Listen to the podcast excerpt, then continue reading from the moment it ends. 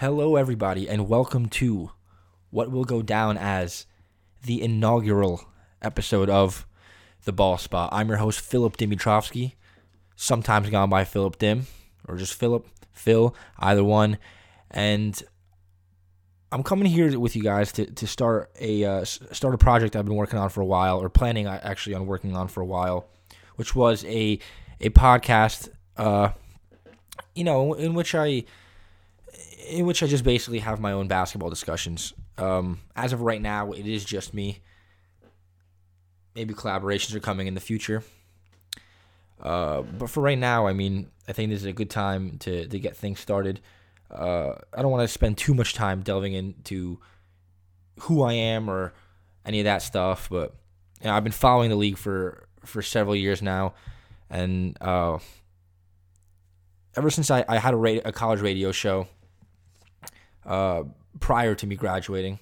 And uh, since then, you know, I've had this dying urge to just talk basketball any chance I get because, you know, I, I miss those glory days of, of talking basketball on the radio and thought, why not start up a podcast? You know, got a mic, set it up, and I, I have the ammunition to talk basketball for hours upon hours. So why not use it? And I hope uh, you guys enjoy the podcast. This is the first episode. If there's any kinks or anything like that, hope to work them out over time. You know, this is a learning process for me, so bear with me through that. But nonetheless, if you are here by now, you probably know that this is uh, the first episode of this podcast. Starting at somewhat of a weird time is during the like we're we're right about the All Star break, and the day of in which I'm recording this is Thursday, the 30th, January 30th. Uh, I, as I now know, uh, the All Star selections. They already selected the uh, starters last week. This week they're going to se- uh, select the reserves. So by the time you're hearing this podcast, you're probably going to already know who the reserves are. There's nothing I can do about that, but hopefully you're hearing this on a Friday. Hopefully it is.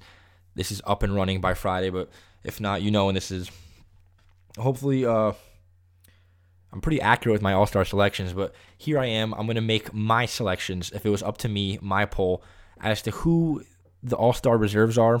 I'm actually gonna go ahead and say my starters too, because why not? Who I would have picked as my starters, and um, finally, I'm going to do a little a, a little bit of a twist with the Rising Stars Challenge. I'm aware the Rising Star Challenge is now a uh, the homegrowns, the Team USA versus the foreign team. But uh, I'm gonna change it up a little bit. I'm just gonna do what I think uh, would be a cooler adaptation of the uh, Rising Stars Challenge. We'll get to that. But first, let's start out with my picks. Actually, before I even say my picks, I want to just briefly go over a little bit of the criteria I think an all star should be because, or not a really criteria, but more of specifications. I'm I'm not huge on strictly doing it by counting stats.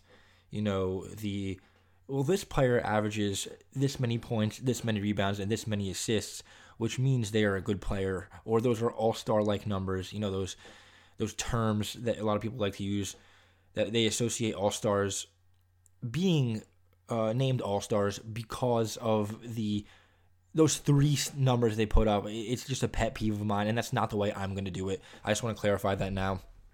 Also, I don't even want to call this a rant, but just a little bit of um, my opinion on the All Star game in general, or the All Star selections, the process, all that stuff.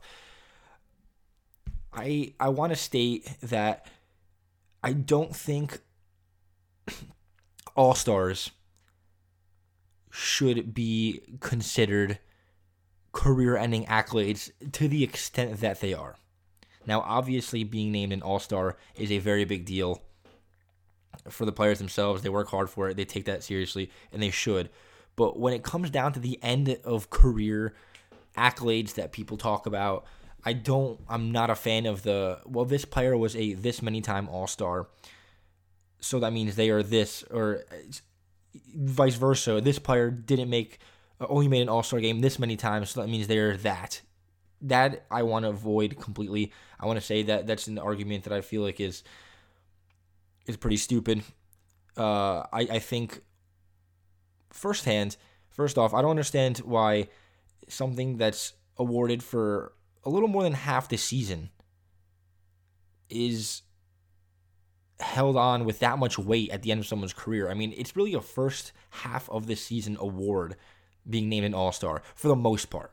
Obviously, there are legacy All Stars, guys who um, make it in every year, or not every year, but they make it in every now and then. Who some people feel they don't deserve to be, but made that based off their name recognition in years prior. Coaches vote them in. Uh, there's guys like Kobe Bryant. Uh, may you rest in peace, I should say. Tragic news, only a week removed, and yet still doesn't feel real.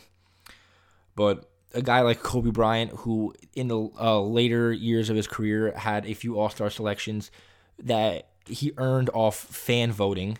The fan votes got him as a starter uh, in his declining years. Even we saw it last year with Dirk Nowitzki and Dwyane Wade, who were named All Stars simply off the legacy. You know, both those guys wouldn't even be anywhere near contention of being an All Star if it were not for uh, the names and that weird one year legacy All Star thing they did last year. So I want to say, if we're gonna take until we take All Star voting as seriously as I think we should, the selection process, all that stuff, uh, strip the fan vote. Uh, I'm I'm for obviously the fans if they want to let their favorite players, if they want to see their favorite players and vote for them, I'm fine by them doing that, having a weekend for the fans, which is what it should be, the All Star weekend. It should be for the fans.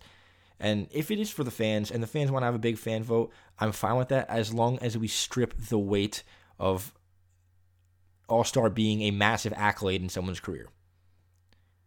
Just we could go with we could go with all NBA. I mean, I feel like that makes a lot more sense.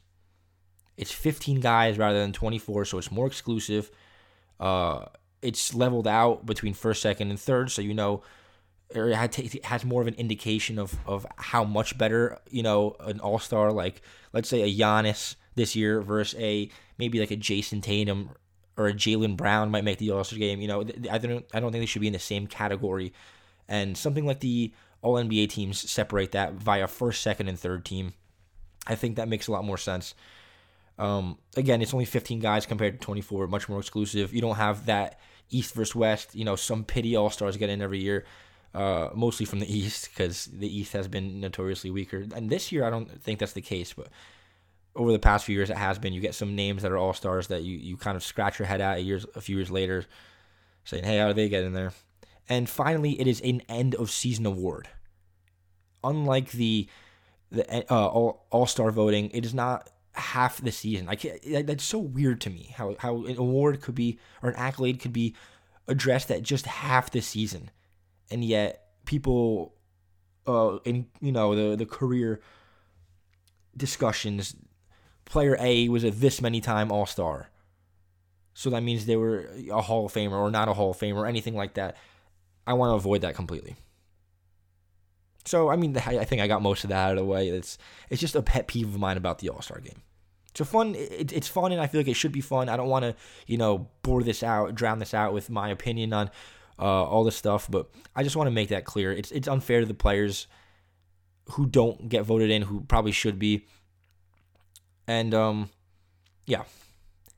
So, and it's also unfair to the uh, unfair to the players who you know have these late season runs. Like the the most uh, the easiest one to remember off the top of my head was was Steph Curry. His first year getting snubbed. I, I want to say that was 2013 when he was snubbed of the All Star game, and had this crazy second half of the season after the All Star break where he, he was, I believe, named to an All NBA team, and uh, you know it would have been a clear All Star if it was up to that point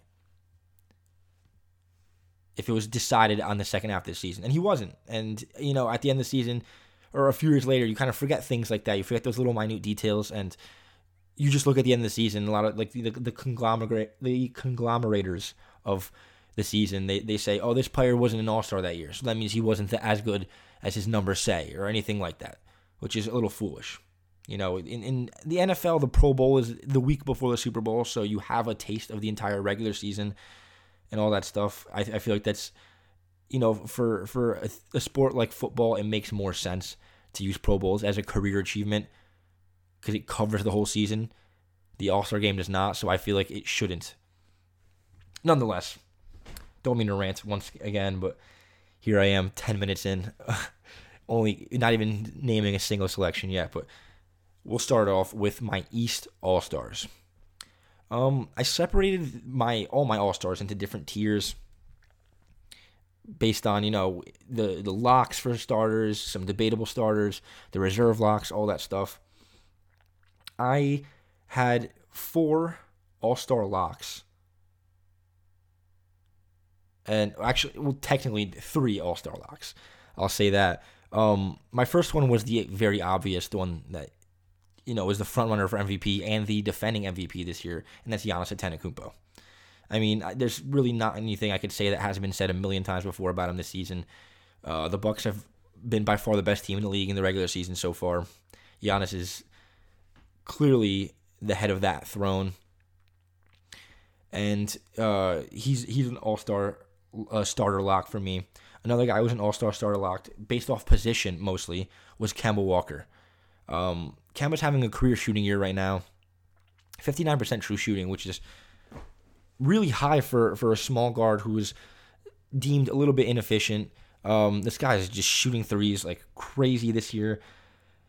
And he's leading a Celtics team that's been very, very impressive uh, he is one of my guard locks. I have Giannis as a forward lock or a front court. Sorry, front court, back court. I forgot stated by that. Um, so one of my front court locks is Giannis. My back court lock lock is Kemba, and I had two guys fighting for the other backcourt uh, position, and that was between Ben Simmons and Kyle Lowry, and it was it was close. It came down to being close, but I think the deciding factor for me was just minutes played. When when it's that close between two guys who are who are in, in such a close tier and you know as far as skill and, and team success, numbers, all that stuff. Uh, at that point, I, I think I, I just do it based off minutes if it's if it is significant. And Simmons did play more than Kyle Lowry this year uh, by quite a bit you know, actually about 400 minute difference almost between the two played, and I think that's a significant amount. You know, if they are that close. Um, Simmons, I ended up picking as my All Star starter, the other guard. Um, and as we now know, it ended up being Trae Young. Uh, the actual uh, starter ended up being Trae Young, and you know I don't have too much of a gripe with that. Uh, it was between mostly Lowry and Simmons for me, mostly about the team success, was holding Young back. I will get to Young later on about uh, in this discussion, of course. And I ended up going with Ben Simmons. I mean, there there has been that argument with whether or not him and Embiid work together. I mean, the numbers show that maybe he is been excelling without Embiid. Um, I mean, offhand, I have a number with Simmons and Horford on the floor, Embiid off the floor the 76ers are plus 6.8 per 100 possessions uh, in over 1,500 possessions, which is you know, a 6.8 net rating. That would rank fifth in the league uh, as a regular team. They play very well without Embiid on the floor. That should not it should not sound like I'm I'm trying to you know uh, bag on Embiid. He's a fantastic player in his own right, but maybe the fit between them uh, doesn't really work out too well. Ben Simmons though is having a uh, campaign for a all defensive team slot this year. Not even an all defensive team slot. I think he might be the best defensive guard in the league this year, flat out. I mean, he's just been a hawk on the defensive end. I mean, that team is scary defensively, the 76ers in general, but uh, Simmons especially, I mean, it's I think he might have taken over as the best defensive player on that team this year, which is insane considering, you know, they have a year by year defensive player of the year candidate or finalist in Joel Embiid. They have a uh, maybe the best defensive rookie in NBA history in Matisse Thybulle. Um, so yeah, that's a lofty altitude if if he's the best defender on the team. That's a maybe. I'm not saying it's a guarantee. Maybe he is. It's either him and Embiid right now. Kyle Lowry, though, uh, obviously, if he wasn't the starter, ended up having him as a reserve lock. I'll get to that. Uh, but Simmons and Walker are my guards, my backcourt for the starters. And I, like I said prior, I had Giannis as my one lock as a forward, or excuse me, the uh, front court starters. And uh, the two other spots were between two guys, and that was Joel Embiid, Jimmy Butler, and Pascal Siakam. And um, the the one campaign against Joel Embiid this year was time played because he missed so much time. I had a uh, I had a self-made barometer, sort of a litmus test about a uh, certain amount of time a player has to have played in order for them to make the All Star team this year, and I set that at a thousand minutes. It seemed like pretty much every player who made the All Star team that had a viable argument to make the All Star team was over a thousand minutes. Embiid was just under a thousand. I'm saying just under a thousand. Uh, by almost single digits almost. Um, so yeah, he, he didn't meet my requirement, but when it's someone like Joel Embiid, they have to just make it in. You know, they, they supersede that rule. Uh, he's just such a fantastic player. As stated before, he's always a front runner for Defensive Player of the Year. This year has regressed a little bit in terms of his rim protection a little bit. Still, still one of the league's best though. Uh, I had to throw him in my starters, and that leaves the last spot between Jimmy Butler and Pascal Siakam on one hand, you have Jimmy Butler pre- pretty much reinventing his game, changing uh, the way he plays from from the basic uh, late game crunch time scoring wing, who you know takes that team uh, takes his team by the horns and leads them in late games in, in important matchups. Uh, he loves taking on that responsibility. This year, kind of regressed into a, more of a playmaking role, which is different from him because I mean, who expected Jimmy Butler, the point guard, to come out this year? But with that young Miami Heat team, with so many young players on that team, Jimmy Butler has definitely taken that leading role himself. I mean, they've shocked everyone. I was pretty high on them prior to the season starting, uh, and they've they've really shocked me about how good they were. Jimmy Butler himself uh, was you know, is obviously the front runner for that team. I mean, they do have another All Star, in my opinion. We'll get to that, but Jimmy Butler was the clear best player in the league this year. Um, one thing that really stood out with him about all of his numbers, I mean, you know, the assist percentages are up, the assists per game are up, all that stuff. Uh, his defense is still there, although not at that all defensive team level anymore. Uh, his shooting is down, all that, but his free throw rate is was absurdly high this year. I mean, it's he's got a seventy two percent free throw rate, which is like a historic, like NBA all time high. It's not number one all time, but it's it's up there. It's I, th- I believe in the top ten all time of um uh, highest free throw rates. I mean, that's by far number one in the league this year among players with 100 attempts. And you you always have guys like Giannis and Embiid Harden obviously leading the pack, but this year Jimmy Butler came out of nowhere, just driving hard to the rim, getting to the line at will. Uh, a big plus for that for that uh, Miami Heat team, and their free throw rate is is um, one of the things that's you know on offense is, is one of their uh, leading offensive four factors. So good on him there. All that's great and he still didn't end up being the starter for me. I ended up going with Pascal Siakam, who last year, as we know, didn't make the All Star team. Was, in my opinion, a snub uh, in terms of the replacement. I know D'Angelo Russell ended up getting that replacement spot over him, and I disagreed with it at the time, and I disagree with it even more looking back in hindsight. Um, you know, the guy ended up winning uh, Most Improved Player of the Year I'm, I'm talking about Siakam, of course.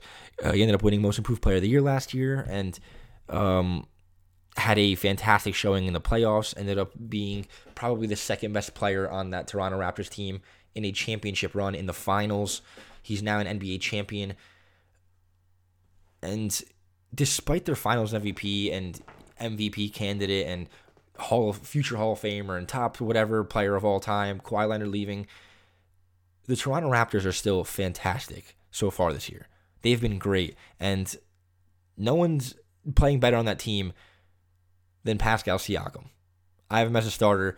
I mean, he he went from from a most improved player to a I wouldn't say MVP candidate. I, I think that's far too early. I mean, early in the season, he looked like he was in that race. I, he regressed a little bit.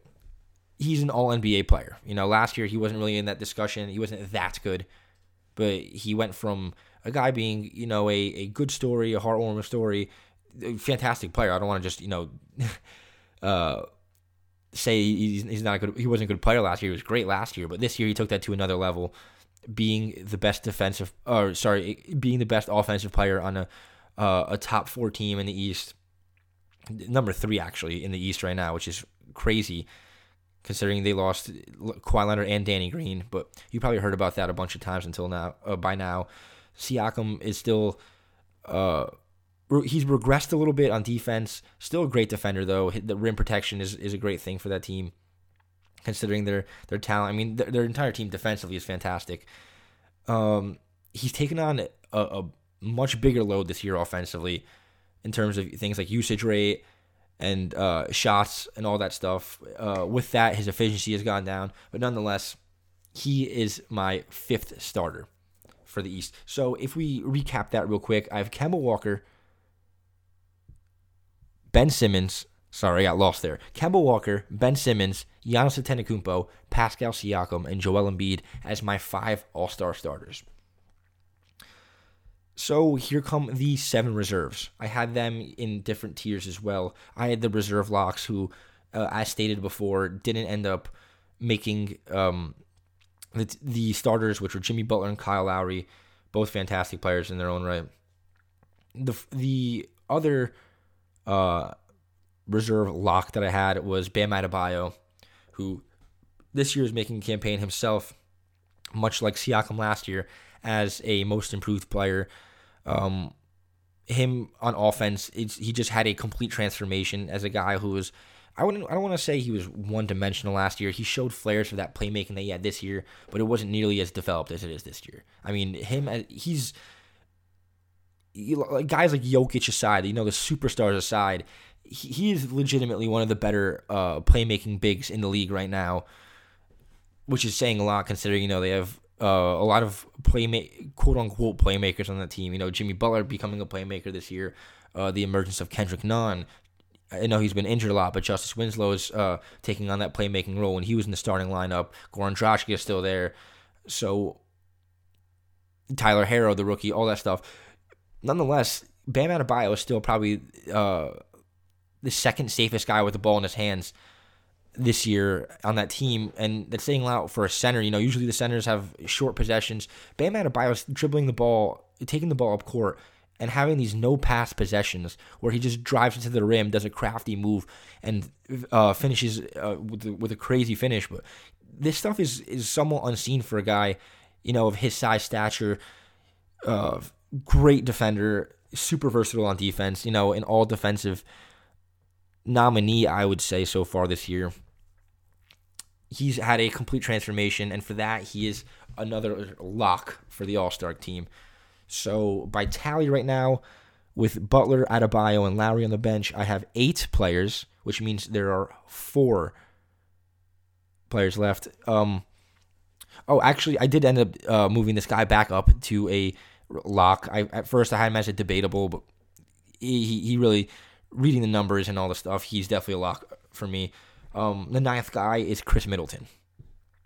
And Khris Middleton this year, I don't want to just say it's because, you know, the Bucks are so good they need a second All-Star. I mean, sure, it would be nice if they had a second All-Star considering they're on a 70 win pace right now. To be they're on pace to be the fourth team in NBA history or third team, the third team to ever crack 70 wins. Um that's impressive, sure. Uh, it would be nice if they had a second All Star. And you know, it's one thing to say that Giannis is is that good. That I mean, he is obviously that good. He's the MVP frontrunner, but it's not just Giannis. I cannot stress that enough. A few people, not a lot, but a few people this year are under the impression that it's just Giannis, and that is very, very far from the case. And Khris Middleton himself is having a fantastic campaign this year. Right now, um, flirting with the 50 40 90 club, just under the 90% free throw shooting uh, as we stand. Very, very capable of getting that 90%. He's at 89 right now, but shooting 50, 42, and, and 89 splits right now is, you know, joining a very prestigious group to be a 50 40 90 club. Um, and and the numbers, the counting numbers are nice for him too. You know, over 20 points per game. But the the the really surprising thing with Khris Middleton and the Bucks and Giannis and all that stuff is, even without Giannis, excluding Giannis from all the lineups, with Chris Middleton on the floor, the the Bucks are still at a plus twelve point nine net rating, and that's not a small sample size. Obviously, that's over eight hundred possessions this season. Um, that is that would be number one in the league. The Bucks right now have the best net rating in the league. The that plus twelve point nine net rating that they have without Giannis on the floor with Khris Middleton, that would still be number one in the league, which is crazy. You remove the the MVP frontrunner from that team, and they're still the best team in the league. Number, I mean, obviously, it's you know the the um it, it, I'm not saying they would be a 70 win team without Giannis. It's, that's far from the truth, but they're still keeping up. They're on pace, you know, keeping up that performance. They're playing on par with as uh, the numbers with Giannis. And obviously, Giannis plays a lot more against the starters and in closing minutes. Those numbers, those plus 12.9 and 800 possessions, that, that's excluded. Um, but still, with Middleton on the floor, Giannis off the floor, they're a very, very, very good team. Middleton also this year's uh, shown he's he's a very very capable defender in what is the best defensive team in the league this year. Uh, last year I thought he was a little bit overrated defensively. He was touted as a, a three and D player, which I thought he kind of lacked a lot of the, the D part of that at times at least. He was inconsistent defensively, he, about a little bit above average. Um, this year I think that's improved a lot. Uh, I mean, another thing I, I, wanted to mention with him is his mid range shooting. Uh, he's 97th percentile among wings in mid range shooting this year.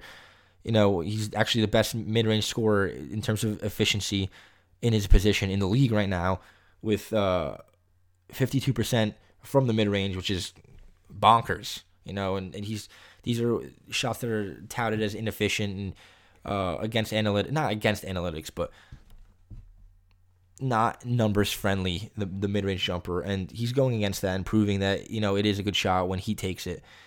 Um, and that team, I mean, when he's on the floor, they have absurd shooting numbers from mid range.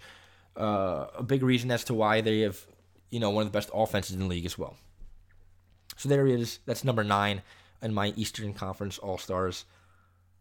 And finally, I have the last three slots, and there there was a little bit of um I made these uh, unofficial rules for myself when it came to selecting all stars, and which also uh, expresses why I have three of these debatables that got in and three of the debatables that didn't make it. And I'm going to list all six names right now, and I'll tell you the criteria because I had three different rules to make get three of these guys in, and um, yeah, I'll, I'll state that criteria right now upon naming the players. I had, I, I felt like I, we needed, j- just because of how they've played this year, and the two guys are worthy adversaries to to be named All Stars. It's not just because they need one, but I feel like the Pacers need an All Star this year. Both Malcolm Brogdon and Domantas Sabonis are the obvious choices.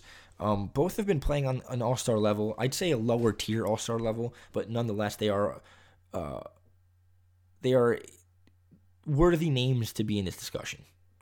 I don't want to. I don't want to say that I'm just picking them because the Pacers need an All Star, all that stuff. I I think one of them should make it. Um, so I have one of the Pacers. Also, I think the two of the Celtics guys, you know, the next two guys behind Walker are Jayson Tatum and Jaylen Brown. Um, I think one of these guys should make it. The I don't think the Celtics are good enough to warrant them having three All Stars, unless, of course, if these guys were you know above and beyond, higher than the rest of the pack, I would put them in there. But all six of these guys are kind of on the same level. I'd say in the same tier. So, uh, so I think I don't think they should have three All Stars in that case. The Celtics. So it was between two of the one of the Celtics guys gets in between Jayson Tatum and Jaylen Brown, and then I had the two guys who I grouped in together as the great numbers bad team, and that's Trae Young and Bradley Beal. So for the the Pacers argument, I had I ended up going with Domantas Sabonis. I thought he was uh, a little bit better as a player this year, especially with with um Malcolm Brogdon missing some time. You know, at this point right now, Domantas Sabonis has over 500 more minutes played than than Brogdon, and that's very significant. Uh, speaking of Brogdon, though, Sabonis this year has had a pretty unstoppable pick and roll with Brogdon. I mean that that duo together has been a pleasant surprise this year, and a reason why uh, the Pacers are so competitive. I mean, last year, one thing that we all noticed and was such a big discussion was once Oladipo went down, the Pacers were a 500 team for the rest of the season. You know, and that's coming from a uh, one of the one of the better teams in the East, obviously a playoff team last year, to just a 500 average team with Oladipo off. That was a concern this year, knowing that Oladipo was going to miss significant time. So with Sabonis and and Brogdon, them uh, leading this team to being very much above average in the Eastern Conference was a pleasant surprise. I think they get bonus points for that. Sabonis doesn't have the, the prettiest counting numbers, around 15 and 13 right now, but he's such a great rebounder, a great passer. Uh, that that on off net rating for him really sticks out for me. Uh, he's he, the the Pacers are a plus 11.5 or have a plus 11.5 on off net rating with Sabonis on the floor versus off the floor, which is very, very impressive. I mean, that team just falls apart with him off the floor. I think that's significant. I think he has the edge over Brogdon, and I think the Pacers are good enough. They deserve an All Star this year. I think Sabonis and Brogdon are good enough to be in this discussion. So I picked Sabonis to be in there. That is my tenth All Star. Um, here I have my eleventh, which is the, the the argument between the two Celtics guys, Jayson Tatum and Jaylen Brown. I ended up going with uh, Jayson Tatum here. Close close discussion or argument between the two of them. Um, what Jaylen Brown or sorry, what Jayson Tatum lacks offensively, uh, Jaylen Brown makes up for it. I mean, Jayson Tatum exploded into an all defensive level player this year, all defensive team level player this year. Um, I will I will talk about his inefficiencies, obviously, on offense. I mean, the 54% true shooting isn't atrocious; it's slightly below average, but his shooting numbers are uh, a little weak. Luckily, he's saved by that good free throw percentage. Um, I mean, his two point percentage being below fifty percent is just, you know, pretty ugly to look at. But, uh, I mean, I, I don't want to just gloss over that like it's nothing. I mean, it, that's that's poor. But what he's doing on defense, I feel like more than makes up for it this year. I mean, I know he hasn't been the best one-on-one defender. He, he's not even the best one-on-one defender or the best wing defender on his team this year. I want to give that credit to Marcus Smart but just a fantastic team defender this year. I mean, swallows up oppositions in transition on defense, which is very, very impressive. Uh, super long, deceptively long almost. You know, picks these passes off from unseen spots. Just a great defensive player this year. Actually, seventh in Jacob Goldstein's metric of defensive PIPM, the player impact plus minus. Seventh in the entire league, uh, which is or sorry, seventh among forwards. You know, small forwards and power forwards, which is great. That's you know an all defensive team worthy uh, number or metric right there.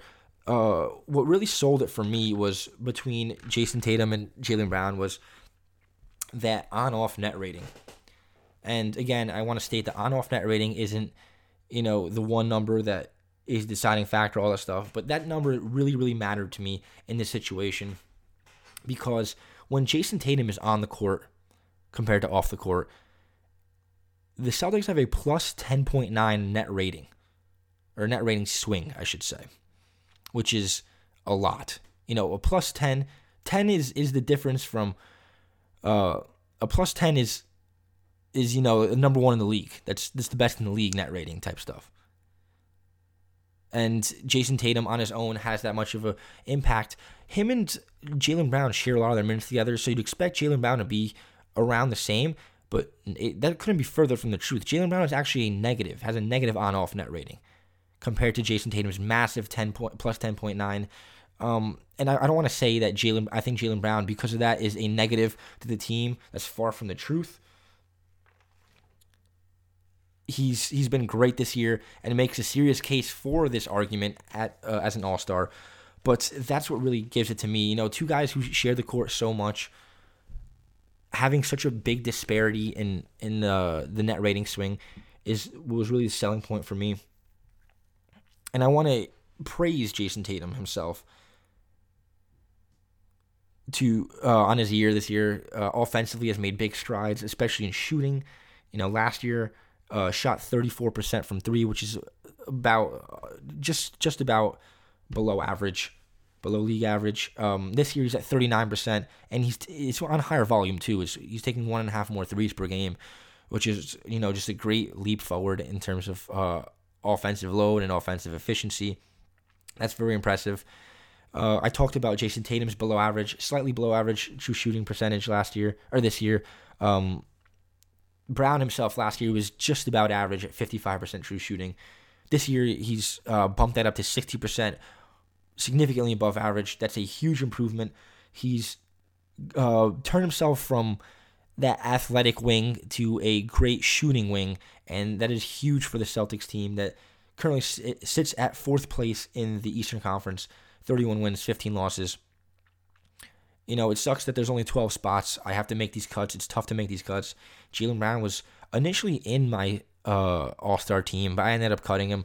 I felt like the Celtics ha- fourth in the East didn't really make sense to have three All Stars when Jaylen Brown is, you know, among the same level as these guys.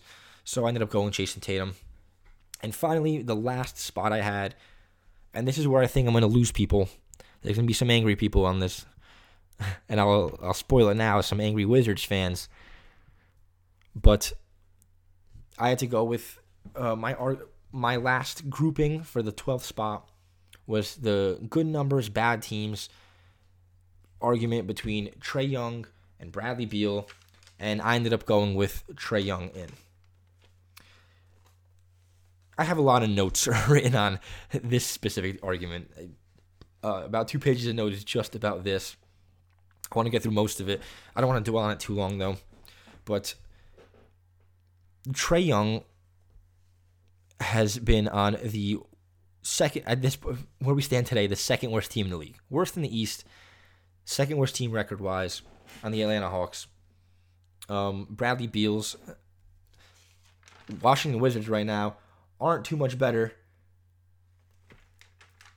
Let's get into uh, what I think separates these two players. Why I have Trae Young in, instead of um, Bradley Beal. First off, the the Hawks record at 12 and 36 is is pretty gross. And as we know now, Trae Young is now an All Star starter. You know this discussion is kind of played out. A lot of people who uh, were against him being an All Star.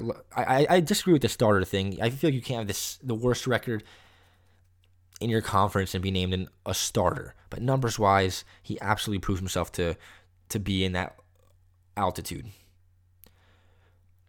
The thing is with me, with Trae Young, I should say, the 12 and 36 record is obviously atrocious, and uh, defensively he has his woes.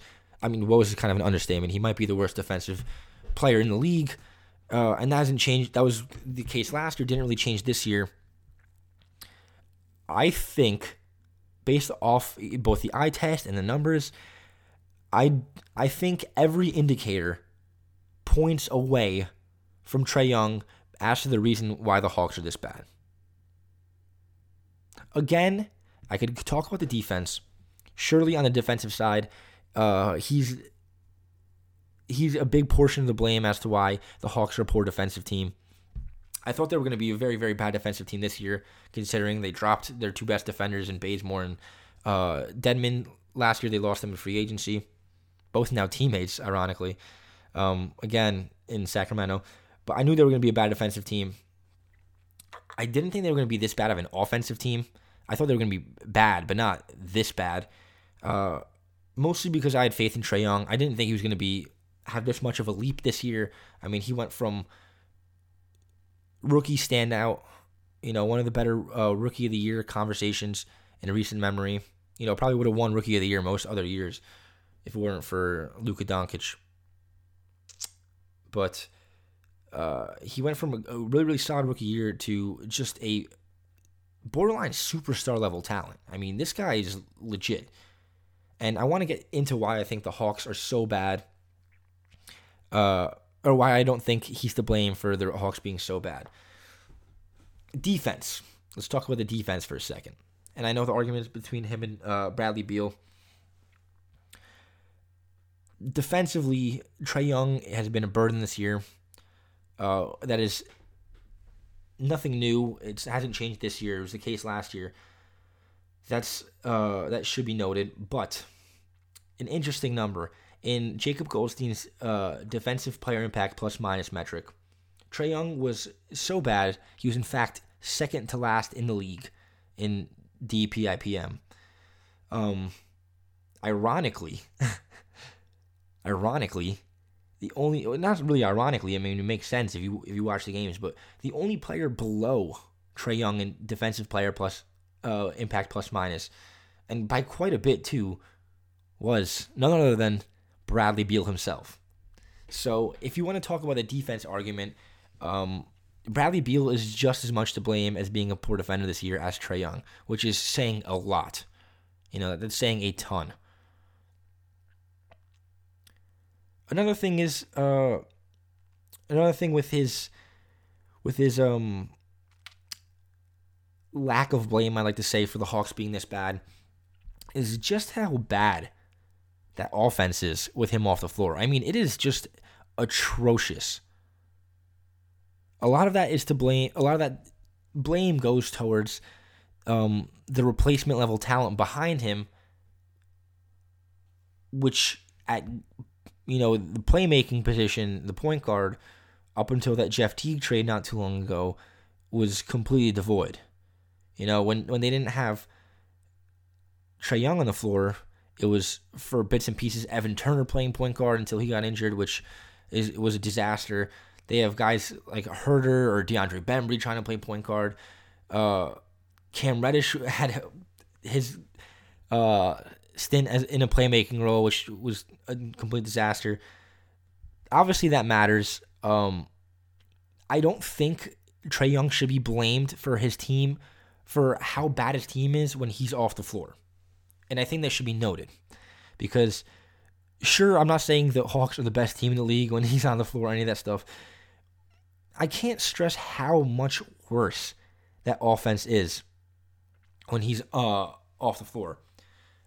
Just when I was when I was standing before that that plus ten on off net rating for Jayson Tatum, you know, is the difference that that plus 10 is enough to make a team the best team in the league. Uh and that's for net rating, that's both offense and defense. Offensively, just offensive alone. That offensive uh, rating swing when Trae Young is on the floor versus off the floor is plus 15.1. Plus 15.1. So to get into that, I want to I just want to I want to put that into perspective about how drastic of a change that is. With with Trae Young on the floor right now, that Hawks offensive rating sits at about or not about it's at 109.9, which is nothing to be extremely proud of. That's just about average. It's it would be 17th in the league uh, if it were his own offense, which you know isn't great. And a, a, big portion of that is the the talent surrounding Trae Young isn't the most flattering. You know, he's not surrounded by these superstars, so Uh, but 17th isn't bad. When Trae Young is off the floor, that offensive rating goes from a 109.9 to a 94.9. 94.9. And um, for those who don't know these numbers off the back of their hand, you know, it's it's all right. I'll put that in perspective for you. That would be 30th in the league. 94.9. Not only would it be 30th in the league, but the Warriors right now have the worst offensive rating in the league at 103.3. 94.9 is almost 9 points lower than the worst offense in the league per 100 possessions. That is such an immense, such a massive offensive change that, that occurs when Trae Young is on the floor. That is that, that cannot go ignored. You know, we have to note that. And I don't think he should be blamed for that team being that disastrous when he's off the floor, as he is by some. You know, some people see they just take the record, they separate it from everything else. The Hawks are 12 and 36. Trae Young is on the Hawks. Therefore, Trae Young is reason why Hawks are 12 and 20, 36. I didn't mean to talk like a caveman there for a second. But I, I, don't want to demean the people who have these conversations or these statements, but it has to be noted. He is devoid of the reason, or not, he should not be blamed at all for the reason this offense is so abysmal.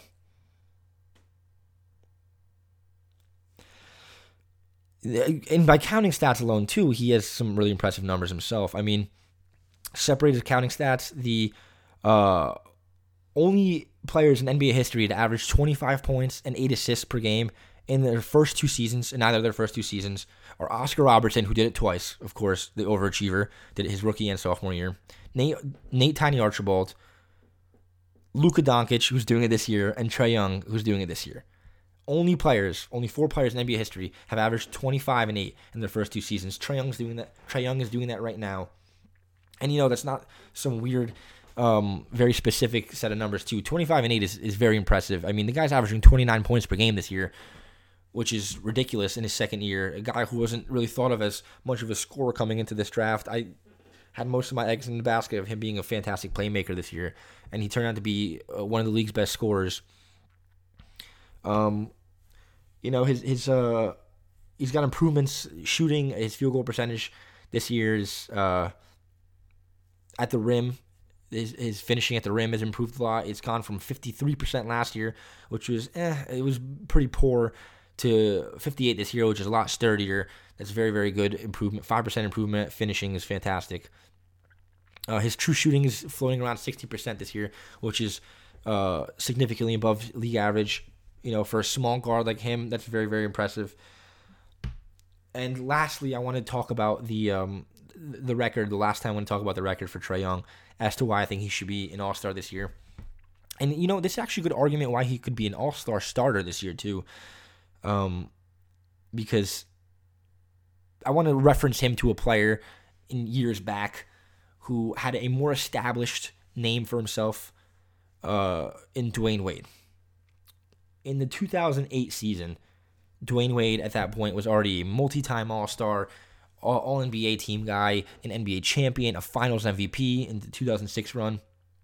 So he was already a very established name. So most people don't have a problem looking back now with him starting the All Star game in 2008.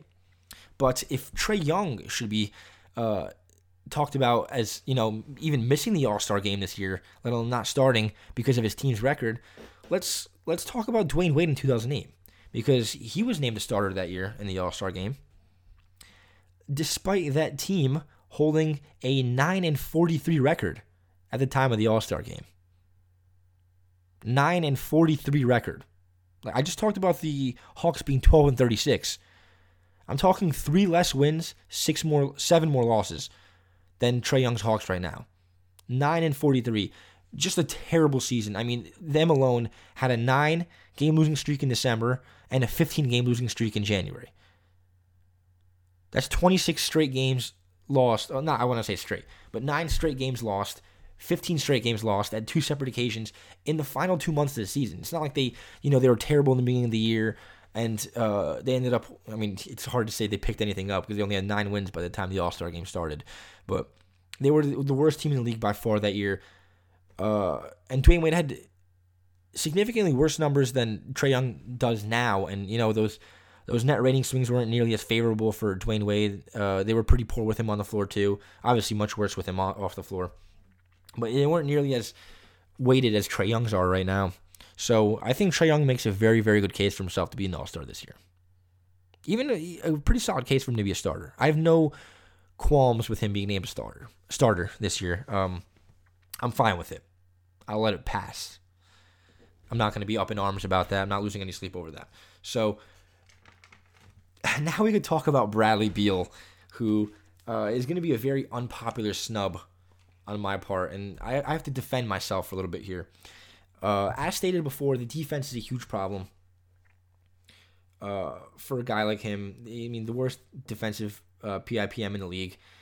Uh, and even you can make the case for defense more on, on the side of Trae Young just because he's a point guard compared to Bradley Beal, who plays three the three and four a lot. And uh, being a defender as a point guard is not as important as being a defender as a wing. So you, I feel like you stick out a lot more as a, a, poor defensive wing than you do as a point guard. I mean, you could kind of be hidden away as a poor defensive point guard. We've seen in the past a ton of times before. Being a poor defensive wing definitely stands out more.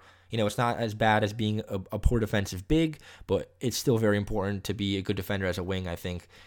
Um, and then we, we talk about the the defense is terrible from uh, Bradley Beal, and we talk about the poor record the uh, Wizards have. They're 15 and 31. You know, they're awful.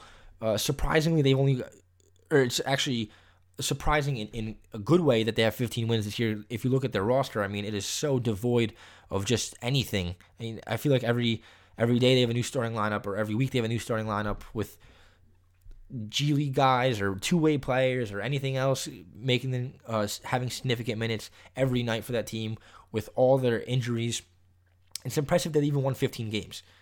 Most teams would be, you know, that 9 and 43 Miami Heat team in 08 if if they had uh, this roster or these this many injuries in the situation they had now.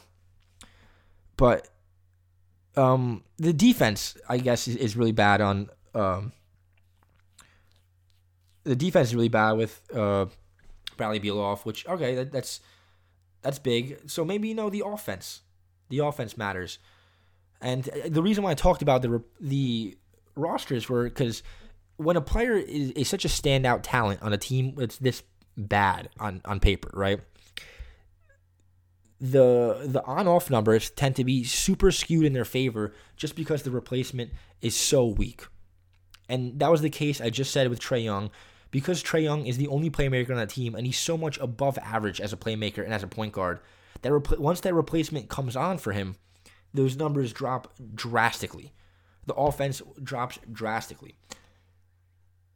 So with Bradley Beal being um, the standout talent that he is, you should expect that when he gets off the floor, at the very least, that offense drops off. That's not the case. Actually, it's not even that they have a, a small drop off or about a neutral drop off that team actually gets better offensively when he's off the floor. Not even a little bit either. It's they their offense goes up by 6.8 points per 100 possessions, which is 90th percentile. And I know again I should state this isn't um this isn't just uh because Bradley Beal is bad or anything like that. It is it, the lineups matter when uh, he's in. He's always on the floor in the starting lineup. He's always playing against starting lineups. He's always playing against closing lineups. So that matters. But all the minutes in between, that offense goes up with him off the floor is a little surprising and I'd say worrisome, considering that's the one thing that you should be arguing for in his favor. Is pretty much against him. Um, the defense too. the defense. Uh, is is where even more concern happens because that plus six point eight is you know I said 90th percentile with him uh, uh the plus six point eight is uh 90th percentile with him on the floor or sorry off the floor versus on the floor You know, gets better when he's off the floor. That's concerning. The defense is where you have even more problems. The 6.8 was big. The minus 10.3 points per 100 possessions that Beal is on the floor versus off the floor is where it really becomes concerning. 10.3 points per 100 possessions worse defensively when Beal is on the floor versus off the floor. And that's first percentile in the league. So the, the worst. the worst on off defensive rating swing in the league is held by Bradley Beal. And it's not even just the, you know the PIPM and on off numbers. The eye test matches his very poor defense and uh, a very worrisome lack of effort he puts on the defensive end. And I know, of course, the re- a big reason for that is his um his offensive load being so big. That is a big reason as to why his defense is so poor. But it's just inexcusable to be that bad, especially when you have the tools to be a pretty solid defender. I mean, he's shown it in years prior that he could be a pretty solid defender. And I have a feeling if John Wall was back and they had uh, a healthy roster and a little bit more help offensively, I have a feeling he wouldn't be the worst defensive player in the league.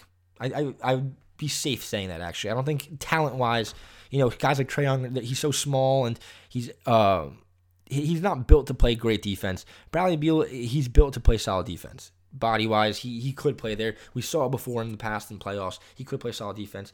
The lack of effort really bothers me.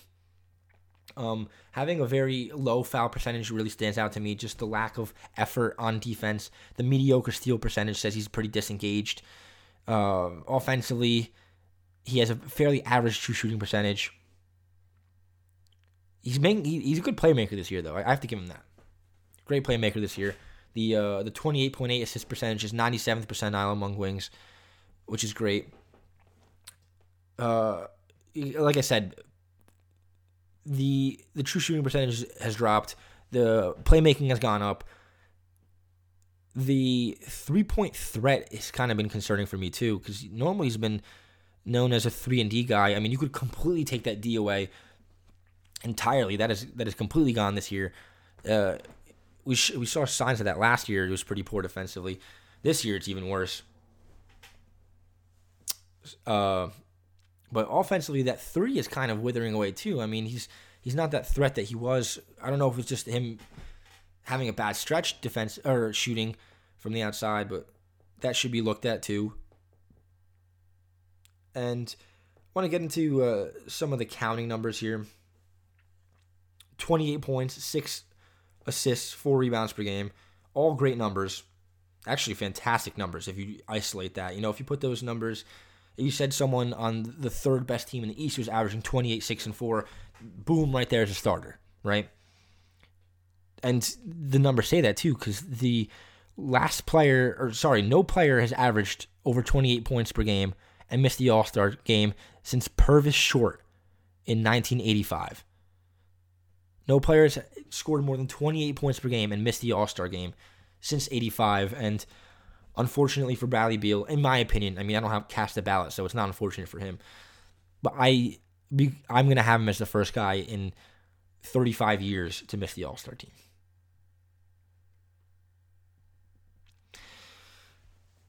Yeah, um, I just a few more numbers with with Brad Beal.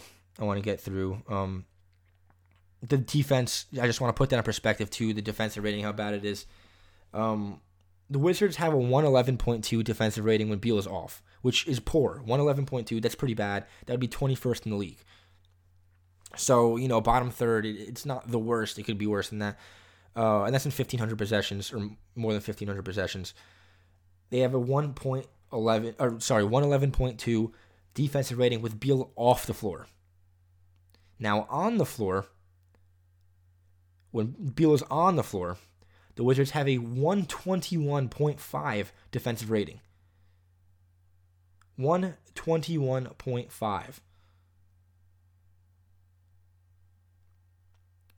I got to put that in perspective because again, a lot of people don't know these numbers off the, offhand. Uh, I have to I have to put that in perspective in terms of how bad it is in the league right now. 121.5 would be the worst in the league. The Wizards currently have the worst defensive rating in the league at 116.5. So that is worse than the, the worst defense by five whole points per 500 possessions. That is such a massive diff- that is such a massive drop off from already what is already the worst defense in the league right now. And just to put in perspective how bad that Wizards defense is already in general, the second worst defense in the league is owned by the Cleveland Cavaliers, 114.7. So it's already almost two points per, per 100 possessions worse than the, the second worst defense in the league. And then add a whole number, a whole nother five points after that. That 121.5 is nearly seven points per 100 possessions worse than the second worst defense in the league. It doesn't stop there, though. Don't think it stops there. Because right now, as we stand today, I'm going to mention those Cavs again because last year's Cavs, the 2019 Cavs, had the worst defensive rating in NBA history. They had a 1, 117.6 net rating. The worst defen- uh, defensive team in NBA history we saw last year with the Cavaliers. If you remember those numbers, 117.6 by the Cavs last year, that is four points per 100 possessions better than the Wizards with Bradley Beal on the floor. Four whole points worse than the worst defensive team in NBA history. That is that is unfathomable. That is inexcusable. You cannot just gloss over those numbers. Those numbers matter a lot. And I should mention too, the current Wizards do have the second worst uh, defensive rating in NBA history. I'm sorry. Bradley Beal, 28, 6, and 4 is great. Uh, 15 wins is impressive for a team that's looked that bad on paper. His offensive load is looking great. When your numbers defensively are that poor, where you are significantly worse, or when you're on the uh, court, you are significantly worse than the worst defensive team in NBA history, that's kind of where I draw the line. So that rounds out my roster on the Eastern uh, All Stars. Again, the starters Kyle Lowry. I already messed up. Uh, the starters uh, Kemba Walker, Ben Simmons, Giannis Antetokounmpo, Pascal Siakam, Joel Embiid. Uh, my locks, my reserve locks were Jimmy Butler, Bam Adebayo, Kyle Lowry, and Khris Middleton. Those are nine spots. And the last three, the debatables that got in Trae Young, Jalen, uh, Jayson Tatum, and Domantas Sabonis. So I'm going to talk about the um, the uh, snubs I had already mentioned: Bradley Beal, Jaylen Brown, Malcolm Brogdon. Um, Malcolm Brogdon, I didn't really get to talk about too much. Uh, real quick, I'm just going to gloss talk about some of his numbers.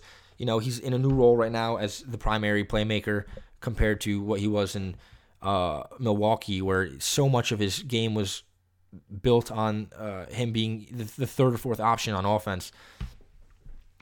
And with that um, improvement, or with that new role, came a drop off in uh, efficiency and a pretty significant drop off, too.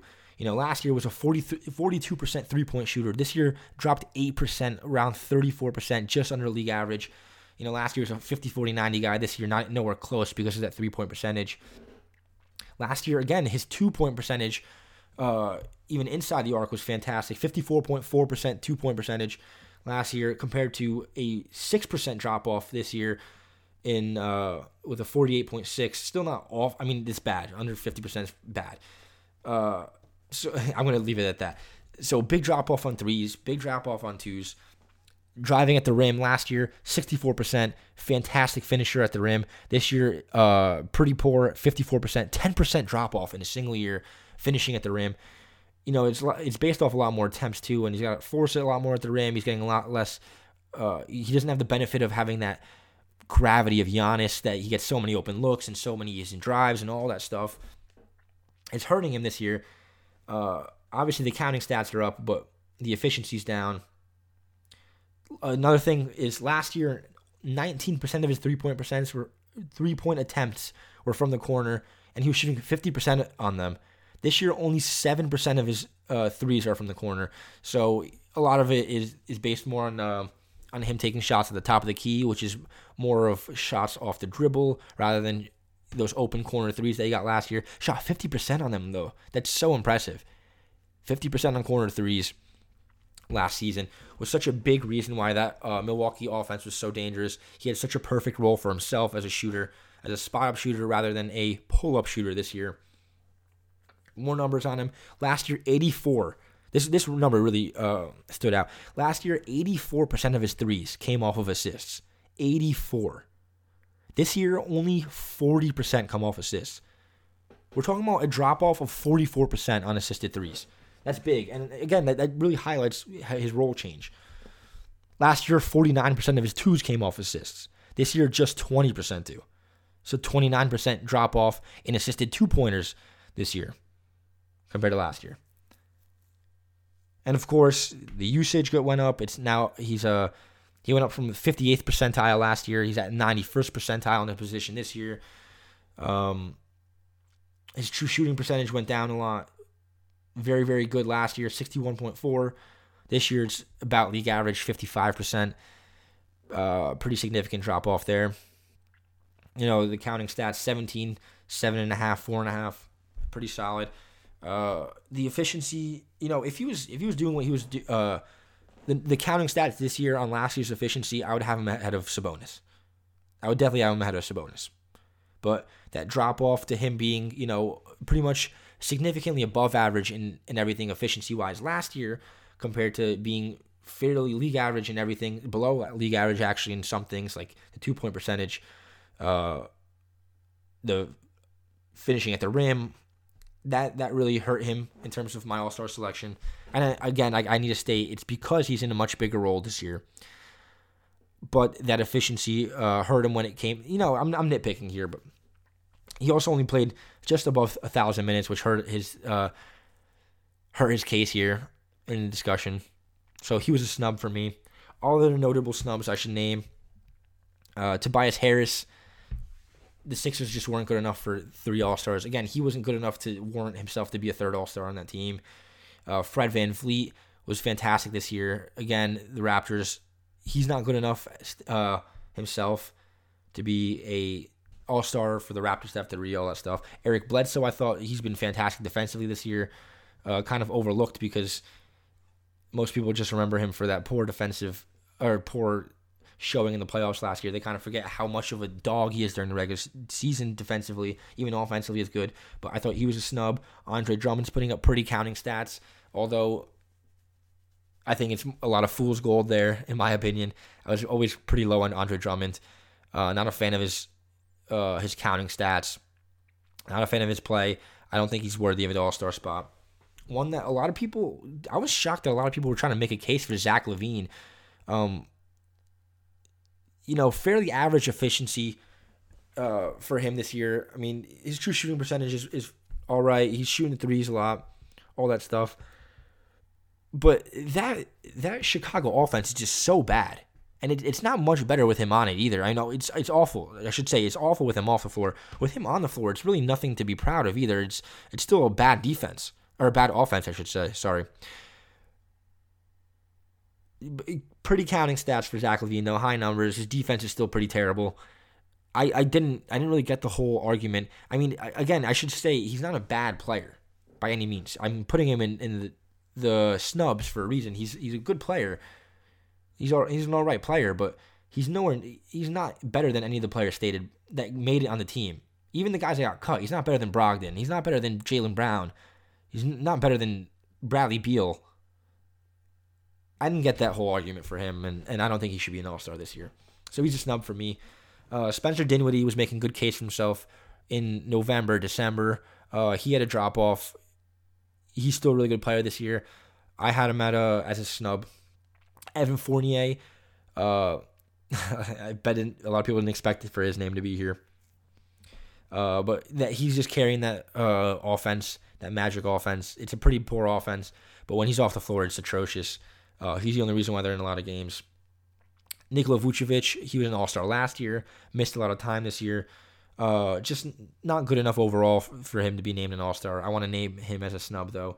Devonte Graham was a name that a lot of people thought, but I, I just think it's because they liked his story a lot. I don't think he's a top 12 guy in the East. I think he's pretty far removed from it. Impressive year though, and definitely uh, in the running for most improved player of the year.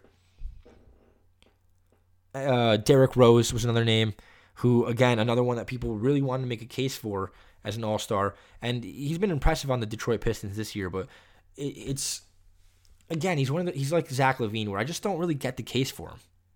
Good player. I mean, if we extended this roster to to 16 or 17 players, which you know is obviously never going to happen, he'd probably make it. But even then, actually, I don't even know because you know we extended to 15. I got Brogdon, Brown, and Beal, and a lot of B's. Triple B. Shout out Lonzo. I still don't think Derrick Rose would make it though. And I think a lot of that's the, the nostalgia of Derrick Rose. You know, he's built up such a big fan base back in his days in Chicago, his MVP year, all that stuff. People still dwell on that. And he's he's been a very good player, and this is his best year since uh since he, he switched teams. You know, was on the Cavaliers, was on uh, the Timberwolves, now on the Pistons. I think this is his best career uh, year since then. But nonetheless, it's still not enough for him to be an all star for me. Uh, Jonathan Isaac was another name that came up for me. You know, a defensive player of the year front runner up until his injury, which is probably going to sideline him for the rest of the year. That's a shame. Even then, I don't think he's you know top twelve guy in the East, but just need make need to make note of him. And finally, Kyrie Irving, who missed so much time that I, I can't put him in as an all star. Uh, put up great numbers individually. I mean, the, the Nets aren't anything to brag about. They're a playoff team right now, but way below 500. Kyrie Irving, uh, if he made, if he played more, he probably could have taken that last spot in the All Star team. And that right there is my Eastern All Stars. I, I want to stay uh, pretty proud of my team. I don't know how accurate I'm going to be. I have, a, I have a good feeling. I have a pretty good feeling someone like Beal is going to get in. I think he will. And there's another guy in the West who I don't have in there who I, I have a, a feeling will get in there. And I, I don't have any problems with Beal getting in. It's not like it's, you know, I'm shaking my fist. There's no way you can make the All Star team this year. Any of that stuff. He was he was my first snub because I, I was, had such a hard time taking him off the team. That defense just really stood out to me. Those numbers were were such a sore sore thumb in in uh in that already poor Wizards team in terms of numbers. So, but I think Beal's gonna end up getting in there. If I had to name a guy who I think isn't gonna get in, um, I don't know, but maybe who Beal's gonna get in over. I hope Bam gets in. I really do. I hope they. I think the coaches are gonna vote him in. I feel like he's too good. Maybe Tatum or Sabonis won't get in. Maybe one of those two guys instead of Beal. I mean, Beal might miss it too. I, I have no clue. We're gonna figure out tonight. I mean, by the time you're hearing this podcast, you're already gonna know who's in the All Star team. So this is kind of pointless fodder. But nonetheless, that's my 12 to make the All Star team. My snubs, and we're gonna leave it at that. Uh, move on to the Western Conference right now. Name my Western Conference picks for you here. And we're pretty much gonna have like a very similar um, format of, of picking the Western All Stars. I had my locks as starters, I had my reserve locks, and then I had my debatables and the snubs, which we'll get to. But for now, uh, the starters, I had four locks as my starters for the All Star team. Two front court, the back court guys. Um, I'm pretty sure everyone is in unison in agreeing that both Luka Doncic and James Harden should be starters for the All Star team this year as the two guard spots. Uh, James Harden right now is having what is a historic scoring season, averaging 35.7 per game. The only player, uh, the only players in the last 30 years. Actually, you could take this back 40 years. The only player, the only time that's we've seen a higher scoring season in the last 40 years was Michael Jordan in 87 when he averaged 37.1 and James Harden himself last season. And up until about a month ago, prior to this slump that he's been uh, he's caught on in January, prior to that, he was averaging 39 points per game throughout the season for the first three months was averaging 39 points per game, which would be, you know, the the most all time since Wilt. Excluding Wilt, that would be the most ever. He's dropped down a little bit now at 35.7. Still absolutely monstrous scoring numbers for James Harden. Again, the only person in front of him was Jordan 87. Um, I actually want to compare him to that 87 Jordan year and also Kobe's 06 season where he scored 35.4. Another one of the most monstrous scoring seasons we've seen in, in you know history. In recent memory for sure that sticks with us up until James Harden last year, 35 was an untouchable number. You know, it was only Jordan, McAdoo, Kobe got it, Rick Barry, and uh, Wilt Chamberlain. And, you know, Kobe added himself into that, that crazy category among one of the best scorers of all time. Uh, so I'd like to compare Kobe in 06, Jordan 87, and James Harden this season. Uh, just some numbers uh, based on points, field goal attempts, and uh, true shooting relative to their season. A few things, because I, I, know there has been criticism of James Harden that uh, it's so centric, the offense is so centric on him. And uh, he's a chucker and all this stuff. So I threw in field goal attempts. And uh, the true shooting percentage, uh, I want to touch up on the efficiency that he had, his ridiculously efficient year and I don't want to just do true shooting based on you know a standalone number because the average true shooting percentage every season changes or it's different and it's gotten much better as time went on. So I'm doing the true shooting percentage relative to their time, so plus minus a certain percentage. Um, so first off, let's start with Kobe in 06 because that was the lowest scoring of the three. Kobe in 06, 35.4 points per game on 27.2 field goal attempts. 20, 35.4 on 27.2 field goal attempts. Uh, again, monstrous numbers. You notice the high field goal attempts per game, 27.2 is is a lot. You know, shooting 27 shots a game is is mind blowing when you think about it that way. Uh, Jordan in 90 or in yeah 91, 37.1 points per game. So he's got Kobe beat by 1.7 points. 27.8 field goal attempts per game. So you know, just a half half an attempt more than Kobe uh, had in 06. So 35.4 on 27.2 field goal attempts compared to Jordan's 37.1 on 27.8 field goal attempts. So pretty much the same range of field goal attempts in the 27s. And then you compare it to James Harden, who's averaging 35.7 points per game, just about what Kobe did at 35.4, on 23.6 field goal attempts. You know, he's averaging just less than a point and a half less than Jordan did in 91 on more than four less attempts per game. That's big. That's very big. And now that we talked about the field goal attempts, we got to talk about the uh, efficiency, the true shooting for their season in comparison to the rest of the league.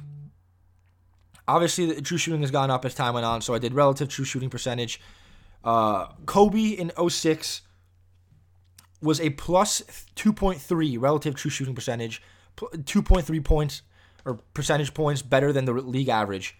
So plus 2.3. And also, I should say, these are all wings.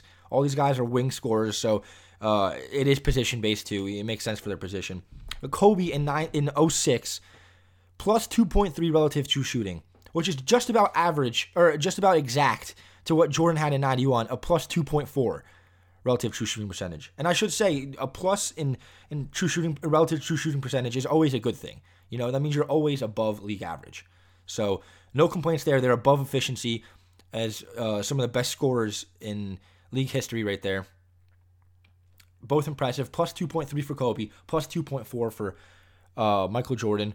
And then you have James Harden, who's at a plus 5.6 relative true shooting percentage plus 5.6, which is double, more than double in comparison to what Kobe and Jordan did, which is massively impressive. You know, averaging almost 36 points per game on five and a half uh, better true shooting points or percentage points than the league average is immensely impressive. And that's, you know, due in part to his high free throw rate, getting to the free throw line very uh, at will. That's a big complaint people have, but it is definitely an upside to his game, a massive advantage for him.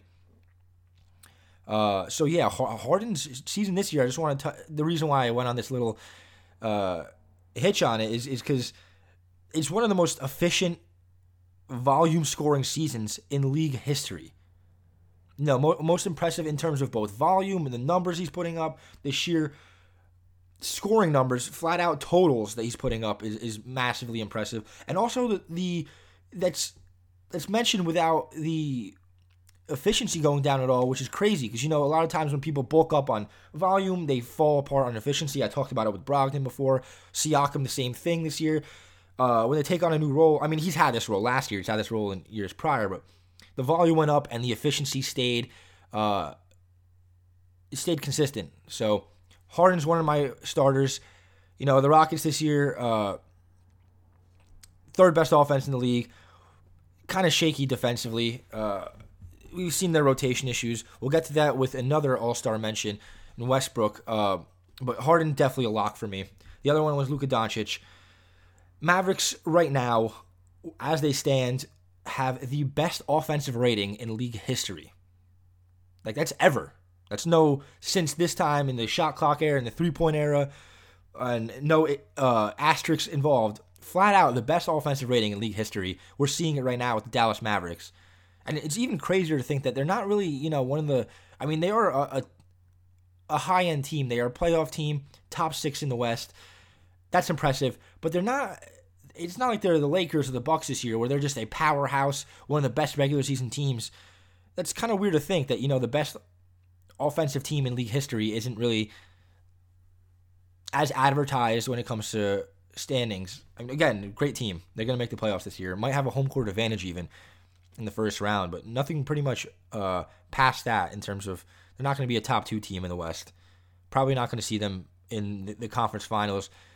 Maybe not even in the second round. We'll see, but that's weird to think. Um, Luka himself, though, averaging 28.8 points per game, 8.7 assists, 9.5 rebounds, you know, flirting triple double range, which I don't want to put too much weight on. Uh, many of you listening probably don't know my opinions on the the whole triple double saga with Westbrook, but I wasn't a massive fan of it. I wasn't a huge believer. I thought there was a lot of fool's gold there. Nonetheless, um, a hundredth percentile in assist percentage. You know, as a wing, the probably the best playmaker in the league, not named LeBron James, in terms of wings. Maybe James Harden's up there. It's those three though: James Harden, LeBron James, Luka Doncic, and and when you're being compared to James Harden uh, and LeBron James in any category, that's always going to be impressive. I mean, those three names are th- talked about probably two two through four in terms of MVP uh, the MVP discussion this season. So that's impressive. Uh, his finishing at the rim this year is, you know, I didn't expect him to be this strong of a finisher. Seventy three percent shooting at the rim per Cleaning Glasses metrics or their filters. 97th percentile among wings immensely impressive for a guy who's kind of a, in a playmaking role more so than a wing role. Uh, that team just becomes so much better with him on the court. And I should say, I should know that team is still a positive, has a positive net rating with him off the floor, has arguably one of the best benches in the league this year, kind of coming out of nowhere. I didn't expect their bench to be this strong. I thought Jalen Brunson was going to have a great year, uh, but I also expected him to start. I didn't think this bench would, would be this impressive. They've definitely shocked me there. But nonetheless, uh, when he's on the floor, the team is still obviously much better with him off. Uh, one thing his playmaking adds to is their finishing. With him on the floor versus off the floor, they have a plus 10 uh, efficiency at the rim, plus 10%, which is 99th percentile in the league. That's immensely impressive. You know, he just has has such a good pick and roll game with guys like Powell, who's now going to be out for the rest of the season. I expect that to continue with a guy like Cauley-Stein, who's a a hard rim runner. I thought he would have a good uh, a good synergy with Steph Curry, but their limited playing time stopped that, and obviously it's not going to continue considering he got traded to the Dallas Mavericks. Uh, I expect him to continue that with Maxi Kleber, who's a, a fantastic finisher around the rim. His synergy with Porzingis has been kind of iffy so far. Uh, we're going to see how Porzingis plays in the absence of Doncic now with his injury. Uh, he's been good so far this year. Or Porzingis has been very good so far this year in games that Doncic has missed. Uh, his efficiency is up. His his counting stats are up. All that stuff. Doncic uh, himself, though, is just making that team so much better. He's on the efficiency field goal percentage jumps up by 5.1 percent with him on the floor off. That's 98th percentile for his position. Again, just massive differences. He's transformed from uh, a borderline All Star last year. I, I didn't have him as an All Star last year. I thought he was, you know, one of the three next guys in line. And I'm I, am always iffy on rookies making it just because they they tend to have nice numbers but have terrible uh, terrible box numbers. You know, the plus minus numbers are always uh, hurting them. All that stuff. The catch alls always hurt them. They tend to be net negatives on the floor, even with nice counting stats. Uh, Luka Doncic was an exception to that rule last year. He, he still had good uh, catch alls, but I didn't think he was quite that level of an all star. I thought he was just below in that tier of honorable mentions. This year propelled uh, to superstardom. I mean, he made a jump from rookie of the year, not even a unanimous rookie of the year because Trae Young was so good. Uh, rookie of the year, borderline all star, to MVP candidate in his second year. I mean, these are numbers, a second year player, these are numbers that only contested by guys like if Michael Jordan, excluding that injury his his sophomore year, if you count his third year, guys like Michael Jordan, LeBron James' second year numbers, Magic Johnson's second year numbers. I mean, you were talking about three of of the top seven, eight best players ever. It's immensely impressive. Luka Doncic is a lock for the guards, and I want to give an honorable mention to uh, Damian Lillard I, it's it's so hard for him. It's so hard for him considering that he's in the same conference as guys like James Harden, Steph Curry, now Luka Doncic. The one year Steph Curry's injured, uh, every year, and I'm I'm talking about guys in, in the East. He would be the, the uncontested lock for guard as a starter in the All Star team this year. And in years prior, too, you have Kemba Walker starting in the All Star team the last two years. As I said, Ben Simmons um, was my pick to start in the All Star team this year. Trae Young was the actual starter for the All Star team this year. Damian Lillard completely eclipses all three of those guys. And they're, they're great players, too. Damian Lillard is just on a tier above those guys. And once again, he's put on the reserves of the All Star team because of uh, the strength of the Western Conference guard positions. Uh, but he's he's definitely a lock for me. I'm gonna get to him. Some numbers on him. Uh, in the front court for me, I had two guys who were undoubtable locks, and then I had three guys who were debatables for that last spot. I'm gonna get to the two locks, and they were both teammates in LA. LeBron James and Anthony Davis. Uh, LeBron James is leading that team, and I, am going to say LeBron James leading that team. Not far behind Anthony Davis, though, is Anthony Davis. I should say. Uh, Lakers are the best team in the West right now, second best team in the uh, in the entire league. LeBron James himself, though, third in league right now in, in player impact plus minus. Uh, obviously, having another quote unquote MVP campaign because I don't think he's the MVP right now. I think Giannis has that on lock so far this season. Obviously, that there's time for that to change. We got half the season left. But as it stands right now, on the pace he's playing, I don't really see Giannis giving up that spot. You know, injury might uh, detest that. Hope I don't hope injury. Obviously, I'm just saying there's a possibility if something were to happen to him, he misses time, or there's a drop off, or anything like that. Uh, LeBron James though is likely to be a, definitely a top four guy. I think in MVP. I think I don't know if he's going to end up in that top three spot. That's between him, Luka, and James Harden. His team record obviously helps him out there, considering he's this uh, the best team in the West. I would say voters are going to end up giving him the top three spot if it ended today. Obviously, half the season left, so much could change. If ended today, I think he would end up being a top three MVP candidate. Um, some numbers with him, though, I want to talk about is uh, I said he's leading that, that Lakers team, and I want to I want to defend my statement there by just pulling up some numbers of lineups with him and Anthony Davis, both on the floor, both off the floor, one on, one off. Here they are. in about 1,200 minutes or 1,200 possessions this season, LeBron James on the floor, Anthony Davis off the floor, plus 10 net rating for those Lakers.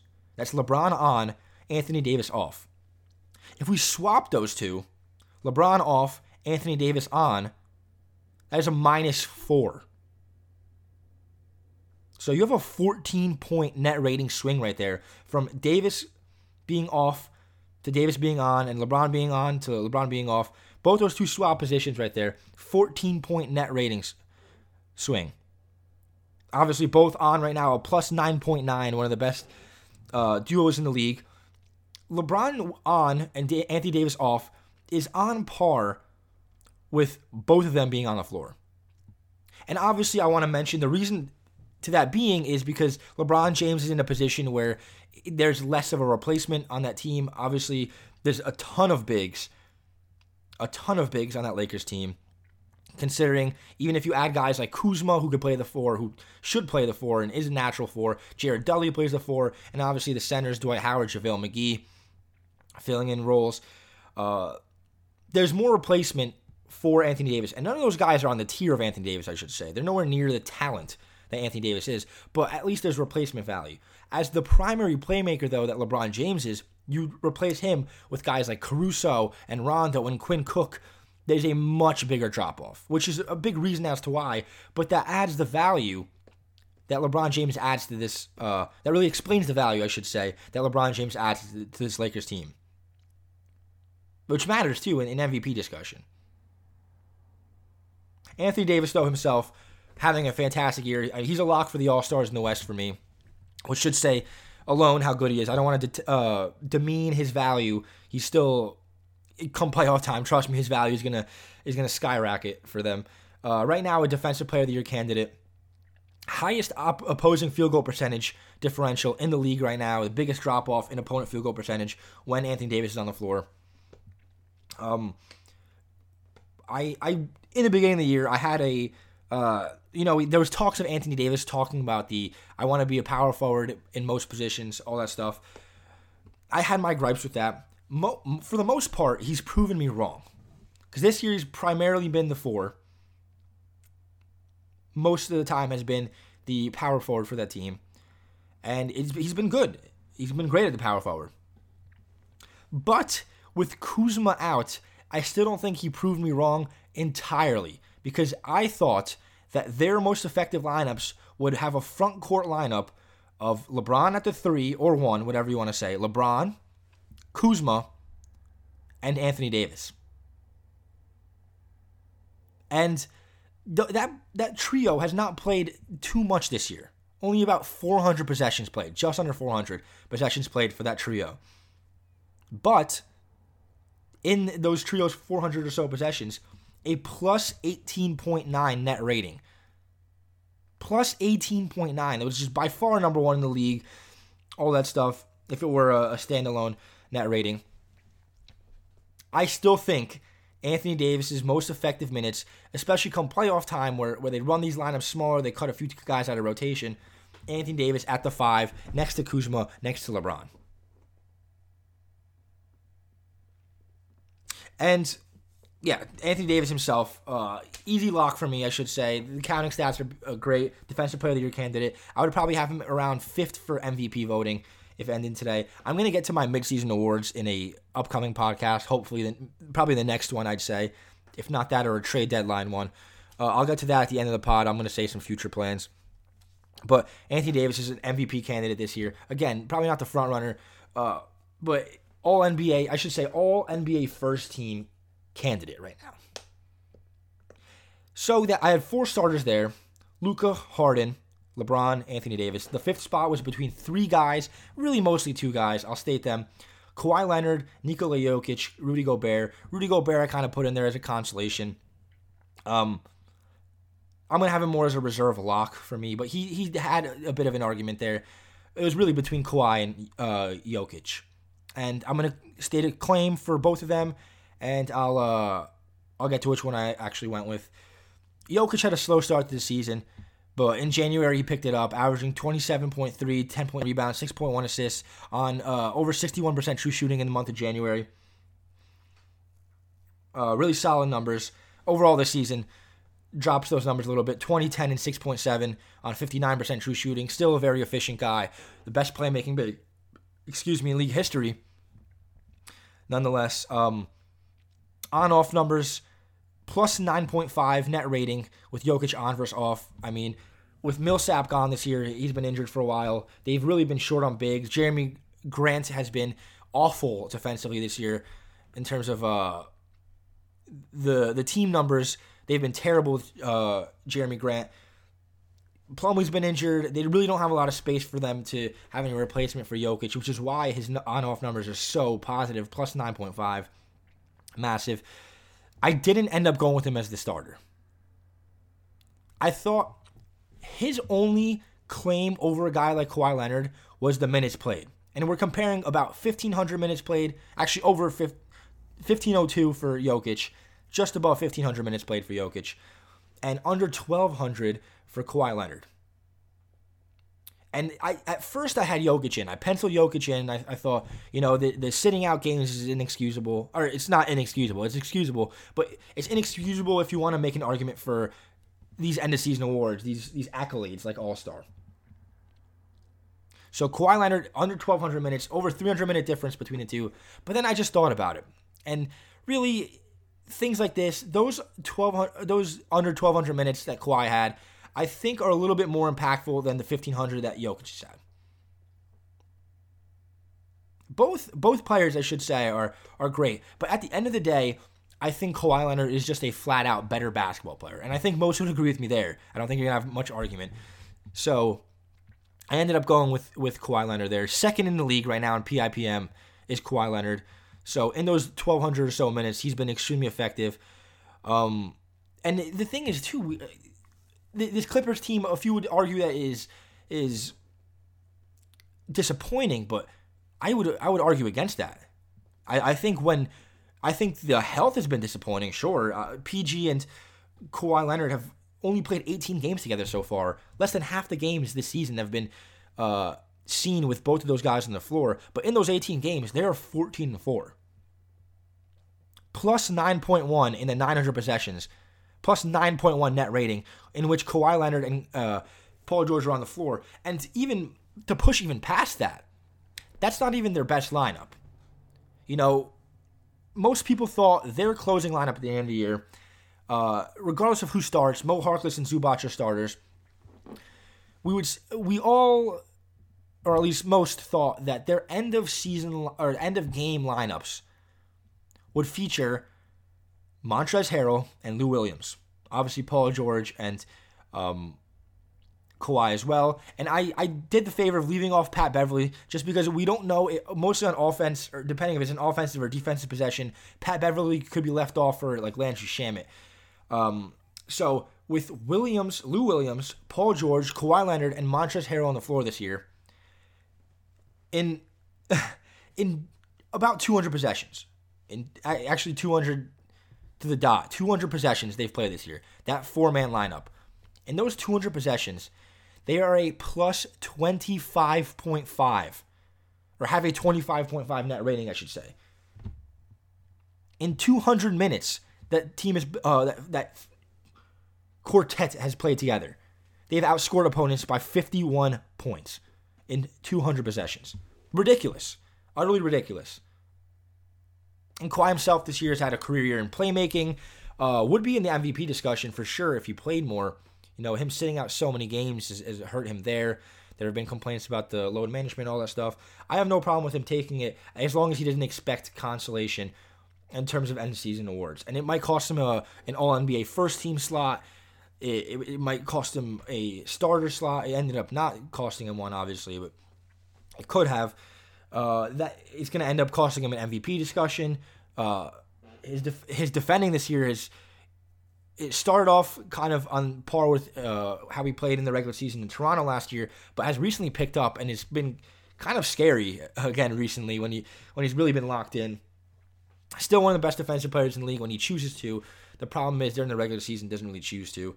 Um, so, like I said, that that I think the minutes at the end of the uh, day is going to only cost them the MVP discussion, that All NBA discussion. I don't think it should cost them a starter slot because I do think he's one of the five best players in the West, probably one of the five best players in the league, especially when you're coming down to um, picking. Well, if you're picking someone come playoff time, he's he might be the best player in the league.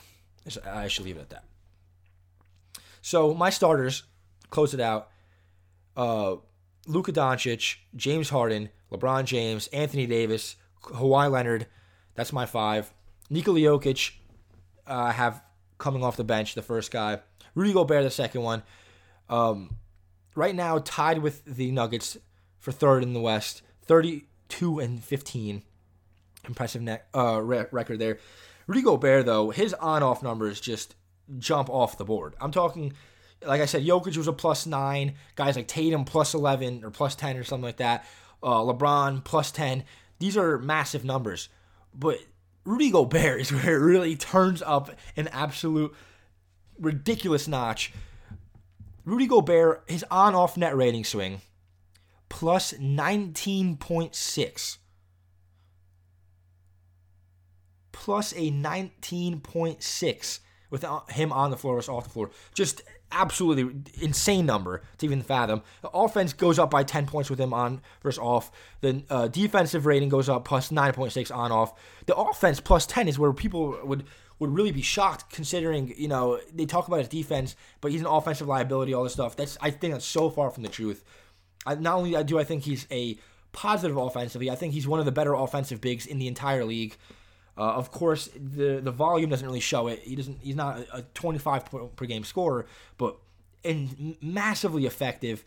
The 69% uh, true shooting percentage is just ridiculously insane. Know, 68% from the field, only takes two pointers, so that's crazy. You know, he doesn't take a lot of shots, but the shots he takes are insanely effective. Plus 19.6 is ridiculous. Just ridiculous. Obviously, that's the best in the league in uh, for him.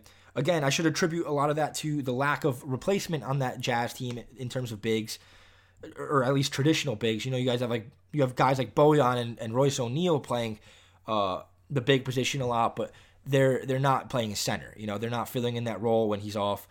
Uh, to fill in this place, they have guys like Ed Davis and Tony Bradley who are okay. You know, they're passable, but you go from a, a superstar level, debatably top ten level talent in um, a top 10 level talent in Rudy Gobert. And I'm going to say he's a top 10 level talent. Maybe not exactly top 10, but he's in the discussion for top 10 players in the league.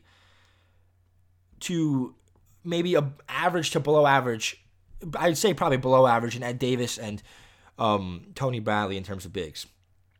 So right there, I have seven. Jokic and Rudy Gobert, the first two off the bench.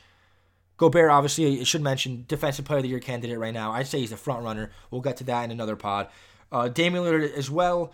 Uh, so far in January, he's had a ridiculous month. Probably uh, the front runner to get player of the month in January. If not, is probably holding him back is is that record because uh, the Blazers right now are seven and seven in, in the month of January. But what Damian Lillard's been doing this month is ridiculous uh, in January alone, averaging 33 points, 8.3 assists, 5 rebounds on 65% true shooting. For a guard, 65% true shooting, averaging over 30 points a game, 33 points per game is just insane. That's that's ridiculous.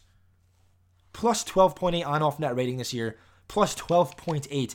And, you know, that's among the best in the league, best in his position. That is utterly insane. Again, the replacement value, a big reason to attest to that is the replacement value for him uh, Anfernee Simons is pretty much the only playmaker with him off the floor, or CJ McCollum, which not a traditional point guard. Neither of those are traditional point guards. That really hurts them. Damian Lillard was a lock for me, and my last reserve lock was Chris Paul.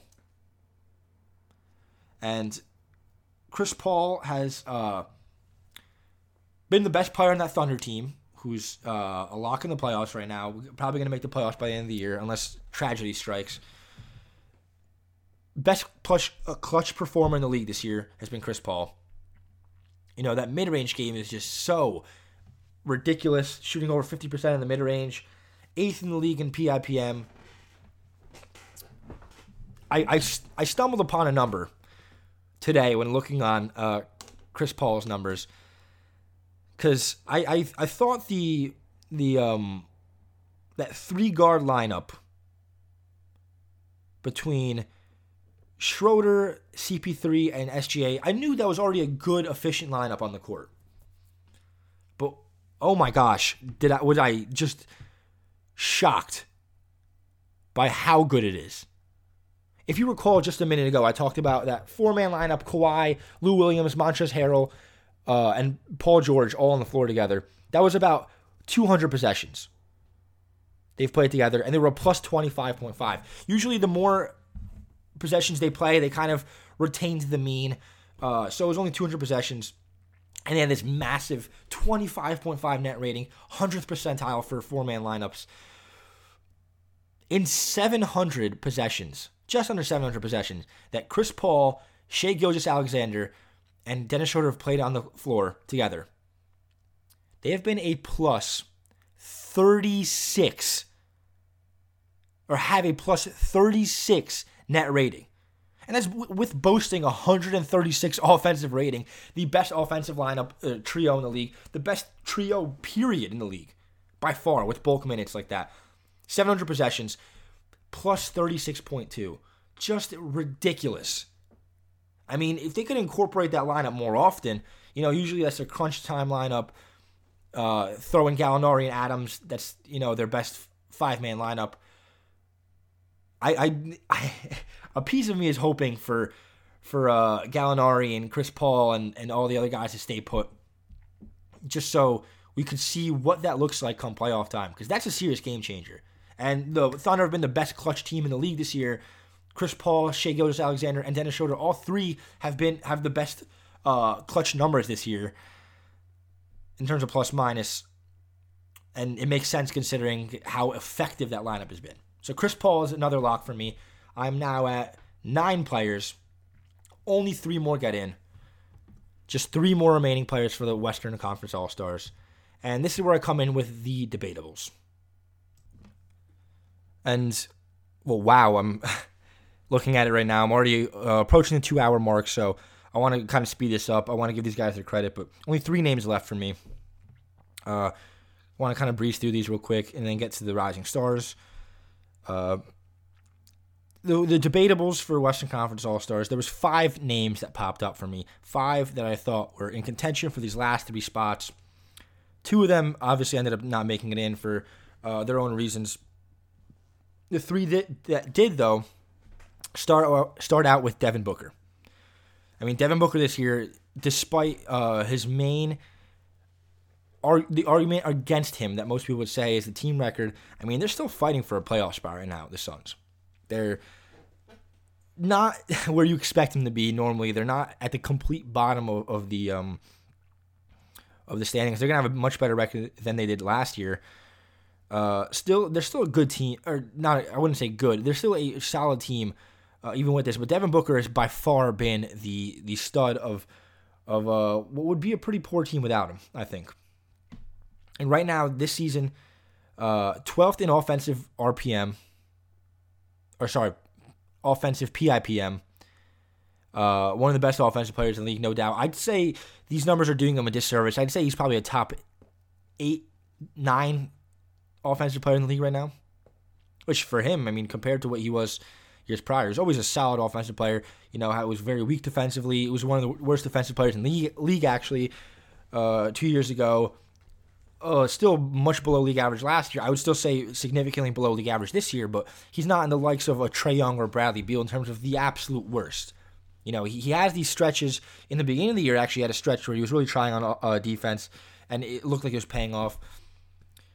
Right, right now this season, he is averaging over 20 point, 27 points per game, six assists per game, and over 50% shooting from the field.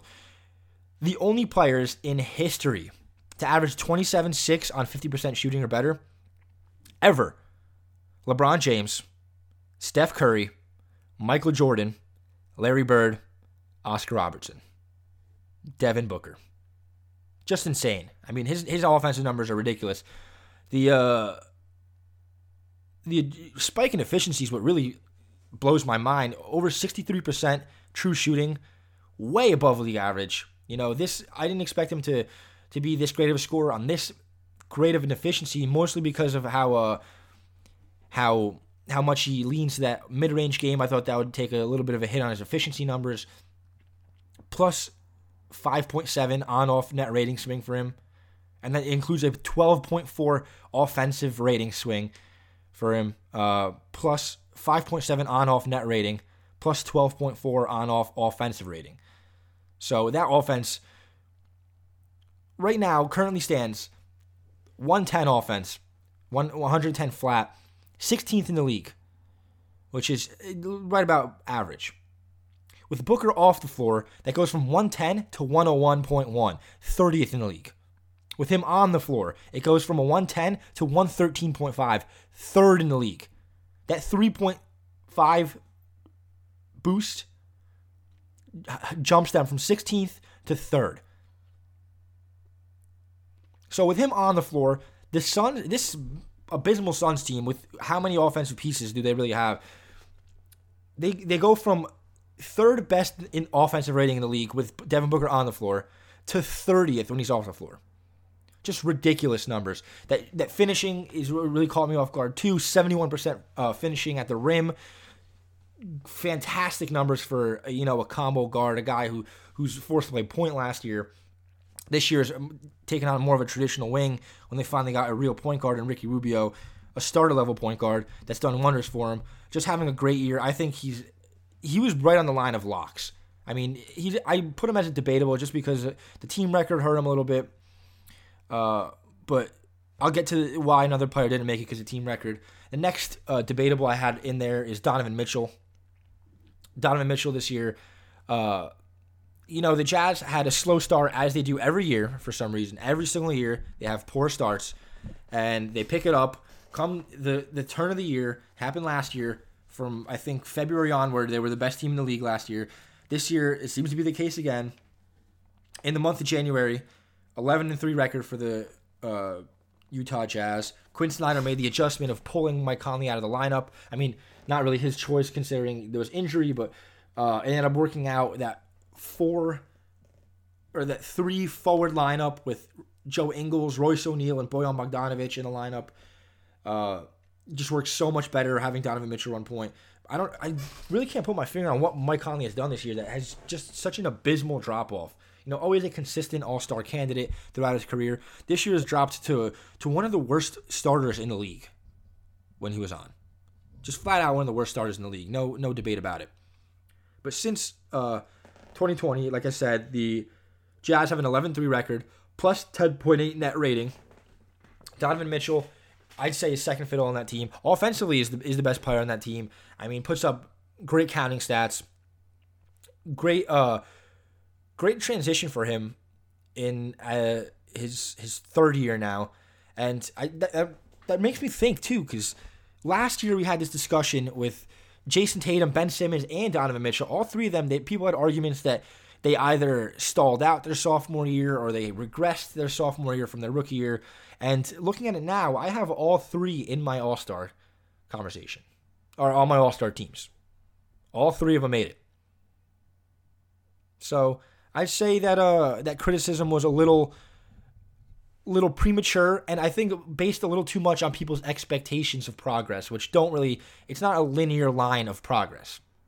It never is, and people for some reason every year expect it to be this player was this good his rookie year, so that means he must be that good his sophomore. He must double his. It doesn't work like that, and I think all three players have gotten better since their rookie year. This year is very clear about it. You know, all taking their own steps uh, individually, but nonetheless, they've all gotten better. Donovan Mitchell is an All Star for me though, and the last All Star spot, I have 11 players now.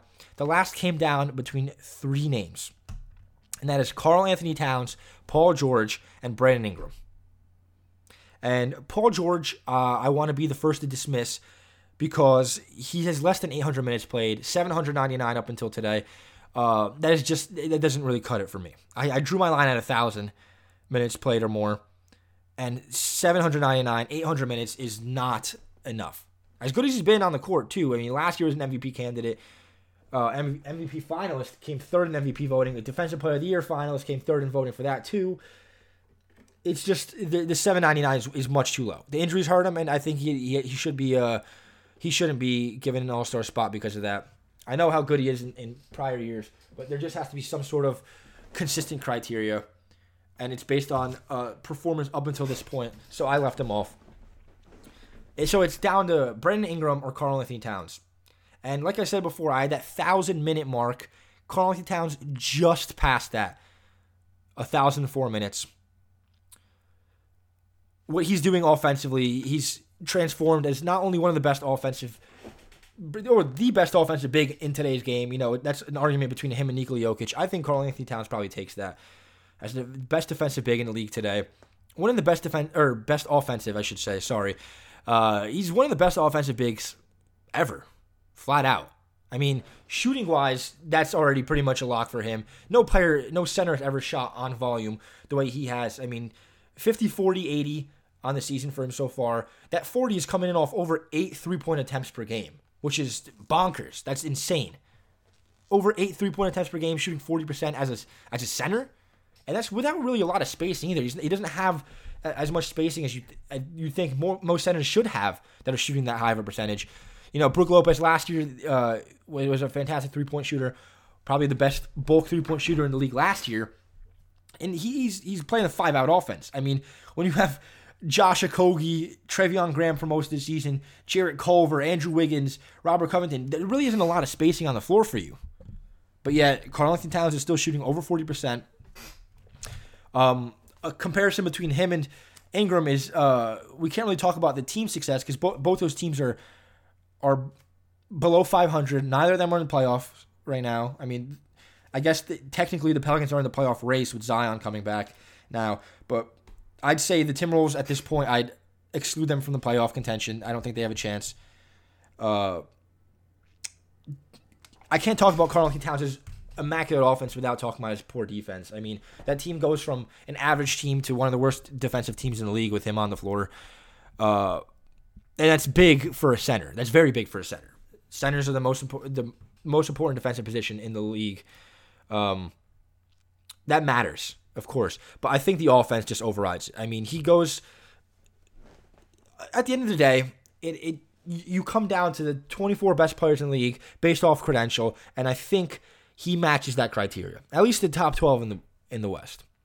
Brandon Ingram himself is having a fantastic year. I know the Pelicans aren't as good as I thought they would be. Uh, with Zion coming back, that might change. Still in playoff contention. Brandon Ingram is. Uh, I want to credit Ben Taylor too, because uh, he really opened my eyes when he said it that Brandon Ingram might be having the best single season improvement in shooting we've ever seen in terms of one year transition uh, shooting, it might be the best ever. And I, I think it's a little unfair to compare all the years uh, he's been on the Celtics because he took a really, really big leap last year, especially in the month of January prior to his injury. Uh, but I'd like to compare last year's season to this year's season in terms of uh, shooting improvement. Last year was shooting I, all right, the, the two point percentage wasn't really a shooting improvement. I want to exclude that. Three point shooting, though, last year went from a 33% three point shooter on less than two shots per game. 33 on less than two. Normally, when you bulk up volume, efficiency tends to go down. So you'd expect him to to more than triple his three point output this year, which is what's happened. He went from 1.8 attempts to 6.2 attempts per game this year. You expect, you know, all right, 33% last year was was bad volume, bad efficiency. This year, you know, if he upped the volume, maybe his efficiency would drop. No, it has been further from the truth. He more than tripled his volume, his output at 6.2 attempts per game this year. But his three point percentage just skyrocketed. Seven more than seven percent actually, shooting over 40% on the year from three point range, which is just insane. Where do you see a drop or a raise like that out of nowhere? Again, another thing, is free throw percentage last year, floating around 67%, 67.5%. Last year, you know, a below average free throw shooter went from a above average one this year, over 86% on free throws. Just an insane single season uh, change for him. Obviously, that scoring role, he went from a second option last year with LeBron James and the Lakers to a first option this year. Who knows if that's going to change with Zion's uh, role? I don't think Zion's going to be the first option his his rookie year. The true shooting two went from 55 last year to nearly 60 this year. You know, floating about average last year to above average this year. Uh, true shooting for Brandon Ingram. Just a again, I want to take I want to uh, quote Ben Taylor here. Arguably the best single season improvement in shooting in terms of shooting. But again, much like Karl-Anthony Towns, he has that defensive woe. Uh, defensively, he is a liability, and he really wasn't awful in the past years defensively. I mean, he wasn't he was a below average uh, defender for sure, but he wasn't awful. This year, I'd say he's taken a step down. As his offense went up, his defense went down. That hurts his discussion. And when it comes down to these two, I really, what it really came down to for me was both these guys have such a good argument for themselves. Uh, the improvement shooting for Ingram, the uh, offensive output that Karl-Anthony Towns has, which is weighed down by his defense. Both these guys have poor defense. Towns has been. The numbers I think are a little. Um, they they, they say Towns is a worse defender than I think he really is. I don't think he's the worst defensive player in the league. I think he's far from it. Actually, I think he's generally below average, I would say, but not too far from average uh, when he's locked in. But when it comes down to between these two guys, I think I just have to give it to who I think is the better player, and that is Karl-Anthony Towns by quite some margin. So I gave the last spot to Karl-Anthony Towns so closing out my All Star team, the five starters once again: Luka Doncic, James Harden, the backcourt. The front court is LeBron James, Anthony Davis, Kawhi Leonard, and then the locks for the uh, reserves were Damian Lillard, Chris Paul, and Rudy Gobert. The debatables I had Devin Booker, Donovan Mitchell, Karl-Anthony Towns, and then the debatable snubs I had, the ones that were really close to getting in. Paul George didn't get it on minutes. Brandon Ingram didn't get it. And just to list off a few other names that I had as honorable mentions, I want to say uh, Ja Morant, what he's been doing this year has been great as a rookie. Uh, I'm not a big fan of putting rookies in the All Star team. I know he's going to be a, a multi time All Star in, in, his future, the way he's been playing right now. I mean, the Grizzlies are a 500 team. They're in the playoff spot right now, which is insane considering what most thought they would be this year. Uh, that's immensely impressive. Shai Gilgeous-Alexander, again, quite not at the All Star level. That Thunder team's been fantastic. He's going to be an All Star soon, though, for sure. He's he's just that good. He's he, he has all the makings of being an All Star. He's had a big improvement over last year. I think he's going to continue to have an improvement next year. Uh, maybe we'll see him in this discussion next year. Also, most minutes in the league play this year, which is impressive for a uh, for a guy. You know, it's well, it matters actually when you have a lot of close games. They have a lot of clutch games, and he plays a lot. So there's that. Uh, Westbrook, I had missing the All Star team this year, and by quite a big margin too. Um, his his efficiency just absolutely kills him. It kills him in any discussion here, and I don't think he makes up for it defensively at well at all. He's he's actually very very poor defensively. You know, just completely out of it at times uh, defensively. I I don't think he has any argument. I'm I'm mentioning him solely because he's in the discussion and I have a really, really, really bad feeling. But by the time you listen to this argument or this uh, podcast, I should say, he's going to be in the All Star game. I have a really, really bad feeling he's going to get voted in. And a guy like Karl-Anthony Towns, Brandon Ingram, Devin Booker, Donovan Mitchell is not going to make it. Chris Paul, even maybe. I think Chris Paul should make it though. I think Devin Booker should make it too. I'm, I'm saying more of a of a Mitchell or an Ingram or a Paul George. Or Paul George should have missed it too. He's missed a lot of time. Karl-Anthony Towns. I think any of those four guys should 100% make it above Westbrook. I see no actual argument to put Westbrook in over any of these guys at all. 52% true shooting this year, which is way below average. His three point percentage is it's it's just so gross to look at.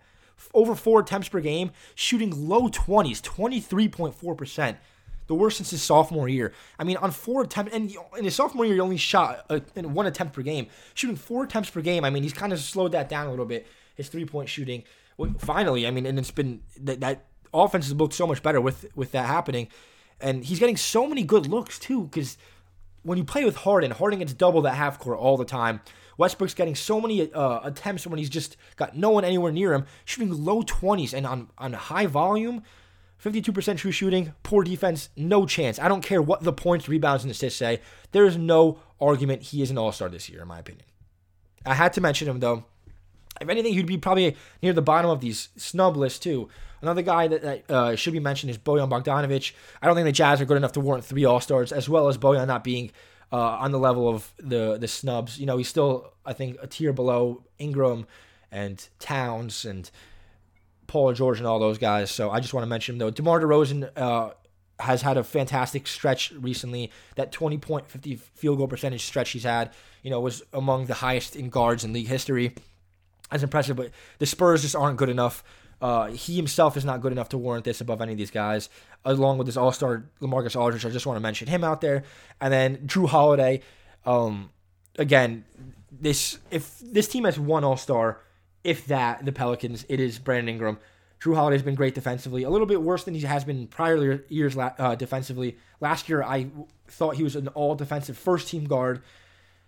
I can't remember if he got it or not. I don't think he did. Yeah, I think I believe it was Bledsoe and Smart, and he was on the second team. Um, but I thought he should have been on the first team last year defensively. Uh, I'd say he's. I don't know if he's even on any team this year defense uh, on the all defensive teams, but he's he's a nominee. He's in there but the the Pelicans just aren't good enough. And then two Nuggets guys, Will Barton and Paul Millsap. Will Barton, if there is a second Nugget to make it, it should be him. I mean, what he's done this year offensively, uh, he's carried a massive offensive load. That team looks pretty bad without him uh, on the floor. You know, last year I had very, very big qualms with uh, Will Barton, especially because he was playing out of position. He's not a true small forward, and he has trouble guarding small forwards and all that stuff. This year he's playing a lot of point guard because of Jamal Murray's injury, he's been forced to to play point guard a lot when he's on the off the floor. Monte Morris regressed, so he's been playing uh, a new role offensively, and that's been great for him. So I want to mention him. Also, Paul Millsap, but he again, much like Paul George, 798 minutes this season. Uh, he just hasn't played enough. And the reason why I even mention him is because that team looks so bad without him on the floor that I feel like he has to be mentioned. You know, he's such a big reason as to why that team has been has looked so good with him on the floor. Uh, and yeah, that's it. Those are my all my snubs I should mention. All my all stars, both my all star teams. I mean, by the again, by the time you figure out, or by the time you listen to this podcast, you will know all the players. You'll know if I was wrong or not. Um, that's my all star teams, and looking at the time right now, we're we're over two hours. I just want to. I didn't expect my first pod to be this long, but you know, I you can never expect these things. I kind of just ramble on forever, and I did have a, a very very large uh, topic at hand right here to name two All Stars. I could have probably split this up into two different podcasts, but uh, my time constraint. You know, I, I started this recording this much later than I expected due to technical difficulties on my part. You know, I'm having some troubles uh, on my first episode working this stuff out, but here I am finally recording it. I just want to go real quick through uh, the Rising Stars Challenge, how I think it should be done, and my uh, votes for it based on that. I didn't feel like looking for the 12 best guys that are born in the United States and 12 guy, best guys born uh, outside the United States. I think that whole gimmick is a little played out, and I don't really like it too much. I think, my opinion, if the All Star game now is separated by East and West in terms of selection, and then the rosters are uh, distributed by two captains from the one from the East, one from the West. Um, and they they do a little bit of a draft between that pool of players. I think the same should be done with the Rising Stars. My concept for the Rising Stars is you have a rookie, the best rookie who would probably be Ja Morant this year, be the um, captain, and the best sophomore, which is Luka Doncic. Luka Doncic, or I mean, Trae Young is a faraway argument, but he's been fantastic in terms of second year players. I mean, both these guys kind of supersede the rest of the talent in in this game. They probably they don't really need to be in it. Trae Young and Luka Doncic. They have nothing to prove. I mean, Luka's already an MVP candidate. Trae Young is an All Star starter. They really have nothing to prove playing in this game.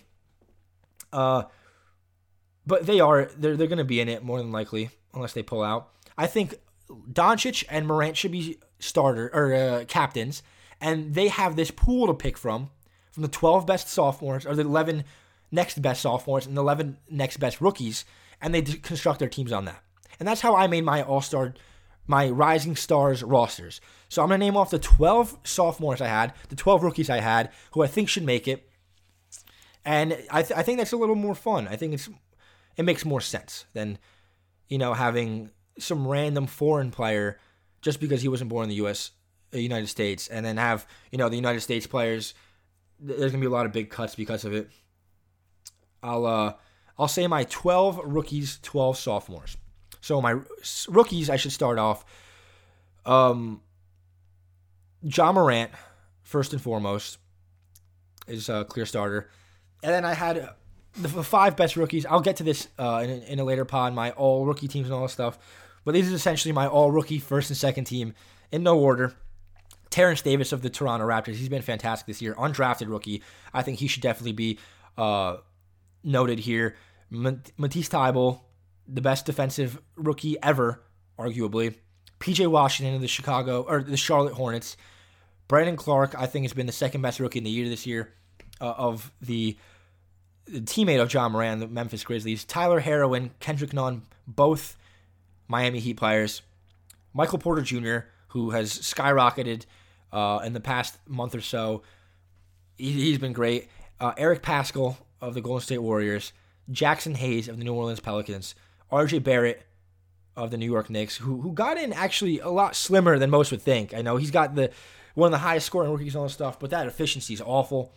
Uh, the defense is poor. His playmaking is not nearly as good as I thought it would be.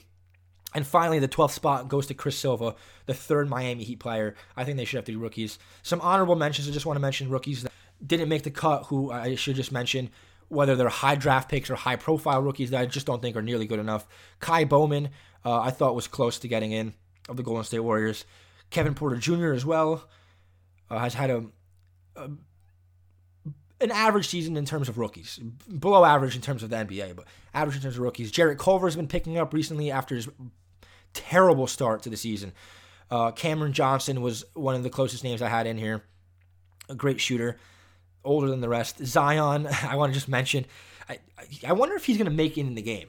I don't know when they're going to select this, but I wonder if he's going to make it in the game because he's only played what is it four games now, and but he's just such a high profile name. I don't know if the NBA would he would bring a lot of attention to the game. So I I, I wouldn't be shocked if they put him in there, but it'd be unwarranted, I'd say. Darius Garland and and uh, DeAndre Hunter and two other names I just want to mention that got snubbed. Coby White obviously it was nowhere near this one of the worst, worst rookies of the year this year. So my, my rookie team would be Ja Morant, Terence Davis, Matisse Thybulle, PJ Washington, Brandon Clarke, Tyler Herro, Kendrick Nunn, Michael Porter Jr., Eric Paschall, Jaxson Hayes, RJ Barrett, Chris Silva. And my sophomores was a little tougher because there's a lot of good sophomores. My 12 for that, obviously headlined by Trae Young and Luka Doncic. Not far behind them, a debatable all star, Shai Gilgeous-Alexander is there. Also in there, uh, another Memphis Grizzly, Jaren Jackson Jr., to go along with uh, Ja Morant and Clarke as rookies. All three of those guys are just part of such a great young core. The rookies don't stop there either. I'm going to get to that. Uh, Wendell Carter Jr. He's been out a lot though, but when he's been in, he's he's a high impact player. He's a reason why that defense has been so good for the uh, Chicago Bulls. Another sophomore center along Wendell Carter and Jaren Jackson. Not a junior though is DeAndre Ayton, who's really been picking it up recently. Uh, has been a, a solid, solid sophomore. Has had a solid sophomore year. I want to mention him in that uh, conversation. Easily made the team, along with Devonte Graham. Another, I had him as a snub in the All Star team, or I want to mention him as a snub. He's kind of far behind the rest of the pack for All Stars, but he's definitely one of the 12 best sophomore uh, players this year. He's in there, and this is where I start to have a bunch of players that a lot of people won't agree with just because they don't have great counting stats. They're not high points per game scorers. But you got to give credit to great defensive players like Donte DiVincenzo, who I have in this game for sure. Who's the next player up, along with De'Anthony Melton. I mentioned another Grizzly, and most people are going to really scratch their heads at this. But De'Anthony Melton is one of the best defensive wings in the league this year, guards, I should say. He plays a lot of point guard. Uh, maybe should be more of a wing. Fantastic defender, super long, great in transition. I think one of the 12 best sophomore players this year, for sure. And another great sophomore player who emerged out of nowhere this year was Duncan Robinson of the Miami Heat. That's four Miami Heat guys I have on here, which they'd be very, very well represented uh, in this Rising Stars Challenge. I think Duncan Robinson's having one of the best shooting years in the year, in the season, uh, in the league this season, I should say. Obviously, it's not even in my opinion. It's just a flat out fact. By volume and by uh, efficiency, he's flat out one of the best spot up shooters in the league this year. Another great defender, Mikal Bridges, who had a very, very quiet rookie year. Uh, he's still a pretty poor shooter, which I thought he would be a lot better at. But defensively, he's been great. Uh, you're starting to see him get a little bit more crunch time minutes for that Suns team. Probably the best defender on that Suns team as well. Uh, yeah, I, I think he should make the team. And finally, my 12th spot went to the New York Knicks center, Mitchell Robinson, who he's had a step down defensively, I think. Still has that foul trouble, uh, has his offensive woes, can't shoot a shot outside of three feet. I, I think I mentioned he fouls a lot, fouls out a ton, or sees limited minutes because of his foul trouble, but still defensively is one of the better de- defensive centers in the league, let alone sophomores. Uh, one of the fe- best defensive centers in the league. So I had to mention him in there. He was the last spot. Some honorable mentions of players who I should just throw out there who've had pretty good years. Collin Sexton is scoring over 20 points per game this season. Still, his defense is awful. That Cavs team is abysmal. I don't think he should be rewarded for that. And I don't think he's been all that good this year. I still think he's a below average player, I'd say. The, the 20 points per game isn't fooling me. Miles Bridges, who is just so mundane. I mean, he's got a, a pretty game to look at when he has these flashy dunks every now and then, but other than that, I, I just really don't see the the appeal in, in Miles Bridges' game. Defensively, he's a little he's weird because he should be offensively he's not good enough to be a three, and defensively he's far from being a force, and he's playing alongside PJ Washington, so he has to play the three. It just doesn't work out there that that duo. I really don't know what he is as a player and what to expect from him. Uh, I thought maybe he could be like an Aaron Gordon prior to the season, prior to his rookie season last year. I, I had my doubts, but you know maybe it was just a rookie season some players progress their sophomore year. His sophomore year has been underwhelming too. Uh, I don't think he should be in the Rising Stars Challenge. Uh, Jalen Brunson's another name who has had a great year. I just don't think he's the top 12 to be uh, one of these guys. I thought he would have been a most improved player of the year candidate for me. Aaron Holiday of the Indiana Pacers had a solid year. Omari Spellman kind of came out of nowhere uh, for the Golden State Warriors. As bad as they've been as a team, he's had a really solid year finding himself playing starting center with Kevon Looney out, with Willie Cauley Stein out now. He's had minutes as starting center. Probably one of maybe. I want to include him, Paschall, Glenn Robinson, and maybe Alec Burks as like the only guys that they could really keep uh, the Warriors if they want to be uh, back in contention next year. Obviously, excluding D'Angelo Russell and uh, Draymond Green, who have been healthy this year. Those guys are obviously pieces they could keep next year. But in terms of the, the younger, you know, the the minimum salary guys, I think it's Spellman has earned himself to be in there. Just you know, the, the spacing he offers for uh, Clay and Steph next year is going to be huge. Defensively, he has his woes. But uh, I thought yeah, I should just mention him. Marvin Bagley's missed a lot of time this year, so he didn't make it, unfortunately. Although he was on my uh, all rookie team last year. Kenrich Williams, who's missed some time. Uh, he's gonna. I think he's gonna end up being a uh, on that column that Zach Lowe writes every year, the Luke Walton All Stars. I think he's gonna make his way in there just because of how how much grit, gritty stuff he does, and stuff that doesn't really show up on on the stat sheet. Fantastic player, uh, but again, missed some time and not quite the top 12 players in uh, on this team. And the last three, Troy Brown of the Washington Wizards, Kevin Huerter of the Atlanta Hawks and Josh Okogie of the Minnesota Timberwolves. Again, none of those guys are top 12. So I listed my uh my rookies and all star um, my rookies and sophomores I think should be in the Rising Stars Challenge, the top 12 of each team, and I think they should do uh, that type of draft. And I know I, I've been I've been on for a long time, hitting that two getting approaching two and a half hours here just want to wrap things up. I didn't expect this podcast to be this long, but again, I always end up just rambling longer than I expected. Uh, and it was fun. This, I mean, I, I thought this would be fun because I always have a blast talking basketball. Appreciate anyone who's, who's been took the time to listen. I mean, if you're here, I applaud you.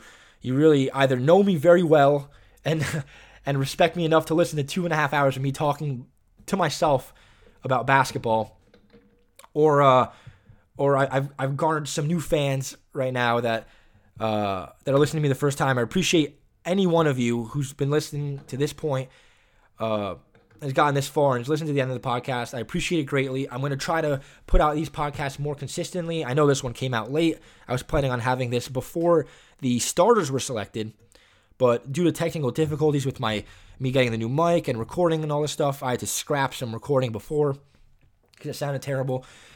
I worked out the kinks. I did a lot of tests. Sounds a lot better now. Hopefully, this podcast is running smooth and it's up by Friday morning. Uh, if not, you're listening to this whenever you're listening to this, and I appreciate you for listening to this. Uh, my next pod, I'm already planning either a trade deadline talk, which is going to be coming up next Thursday, a week from when I'm recording this, or a mid-season, which is already a little, we're already like a week past the mid-season, but a mid-season award show. One of those two is going to be out soon. I'm going to try to record as soon as possible and get it out to you guys. But thank you once again for listening. And this is I've been Philip Dimitrovsky, as I've always been my entire life. And this has been the ball spot.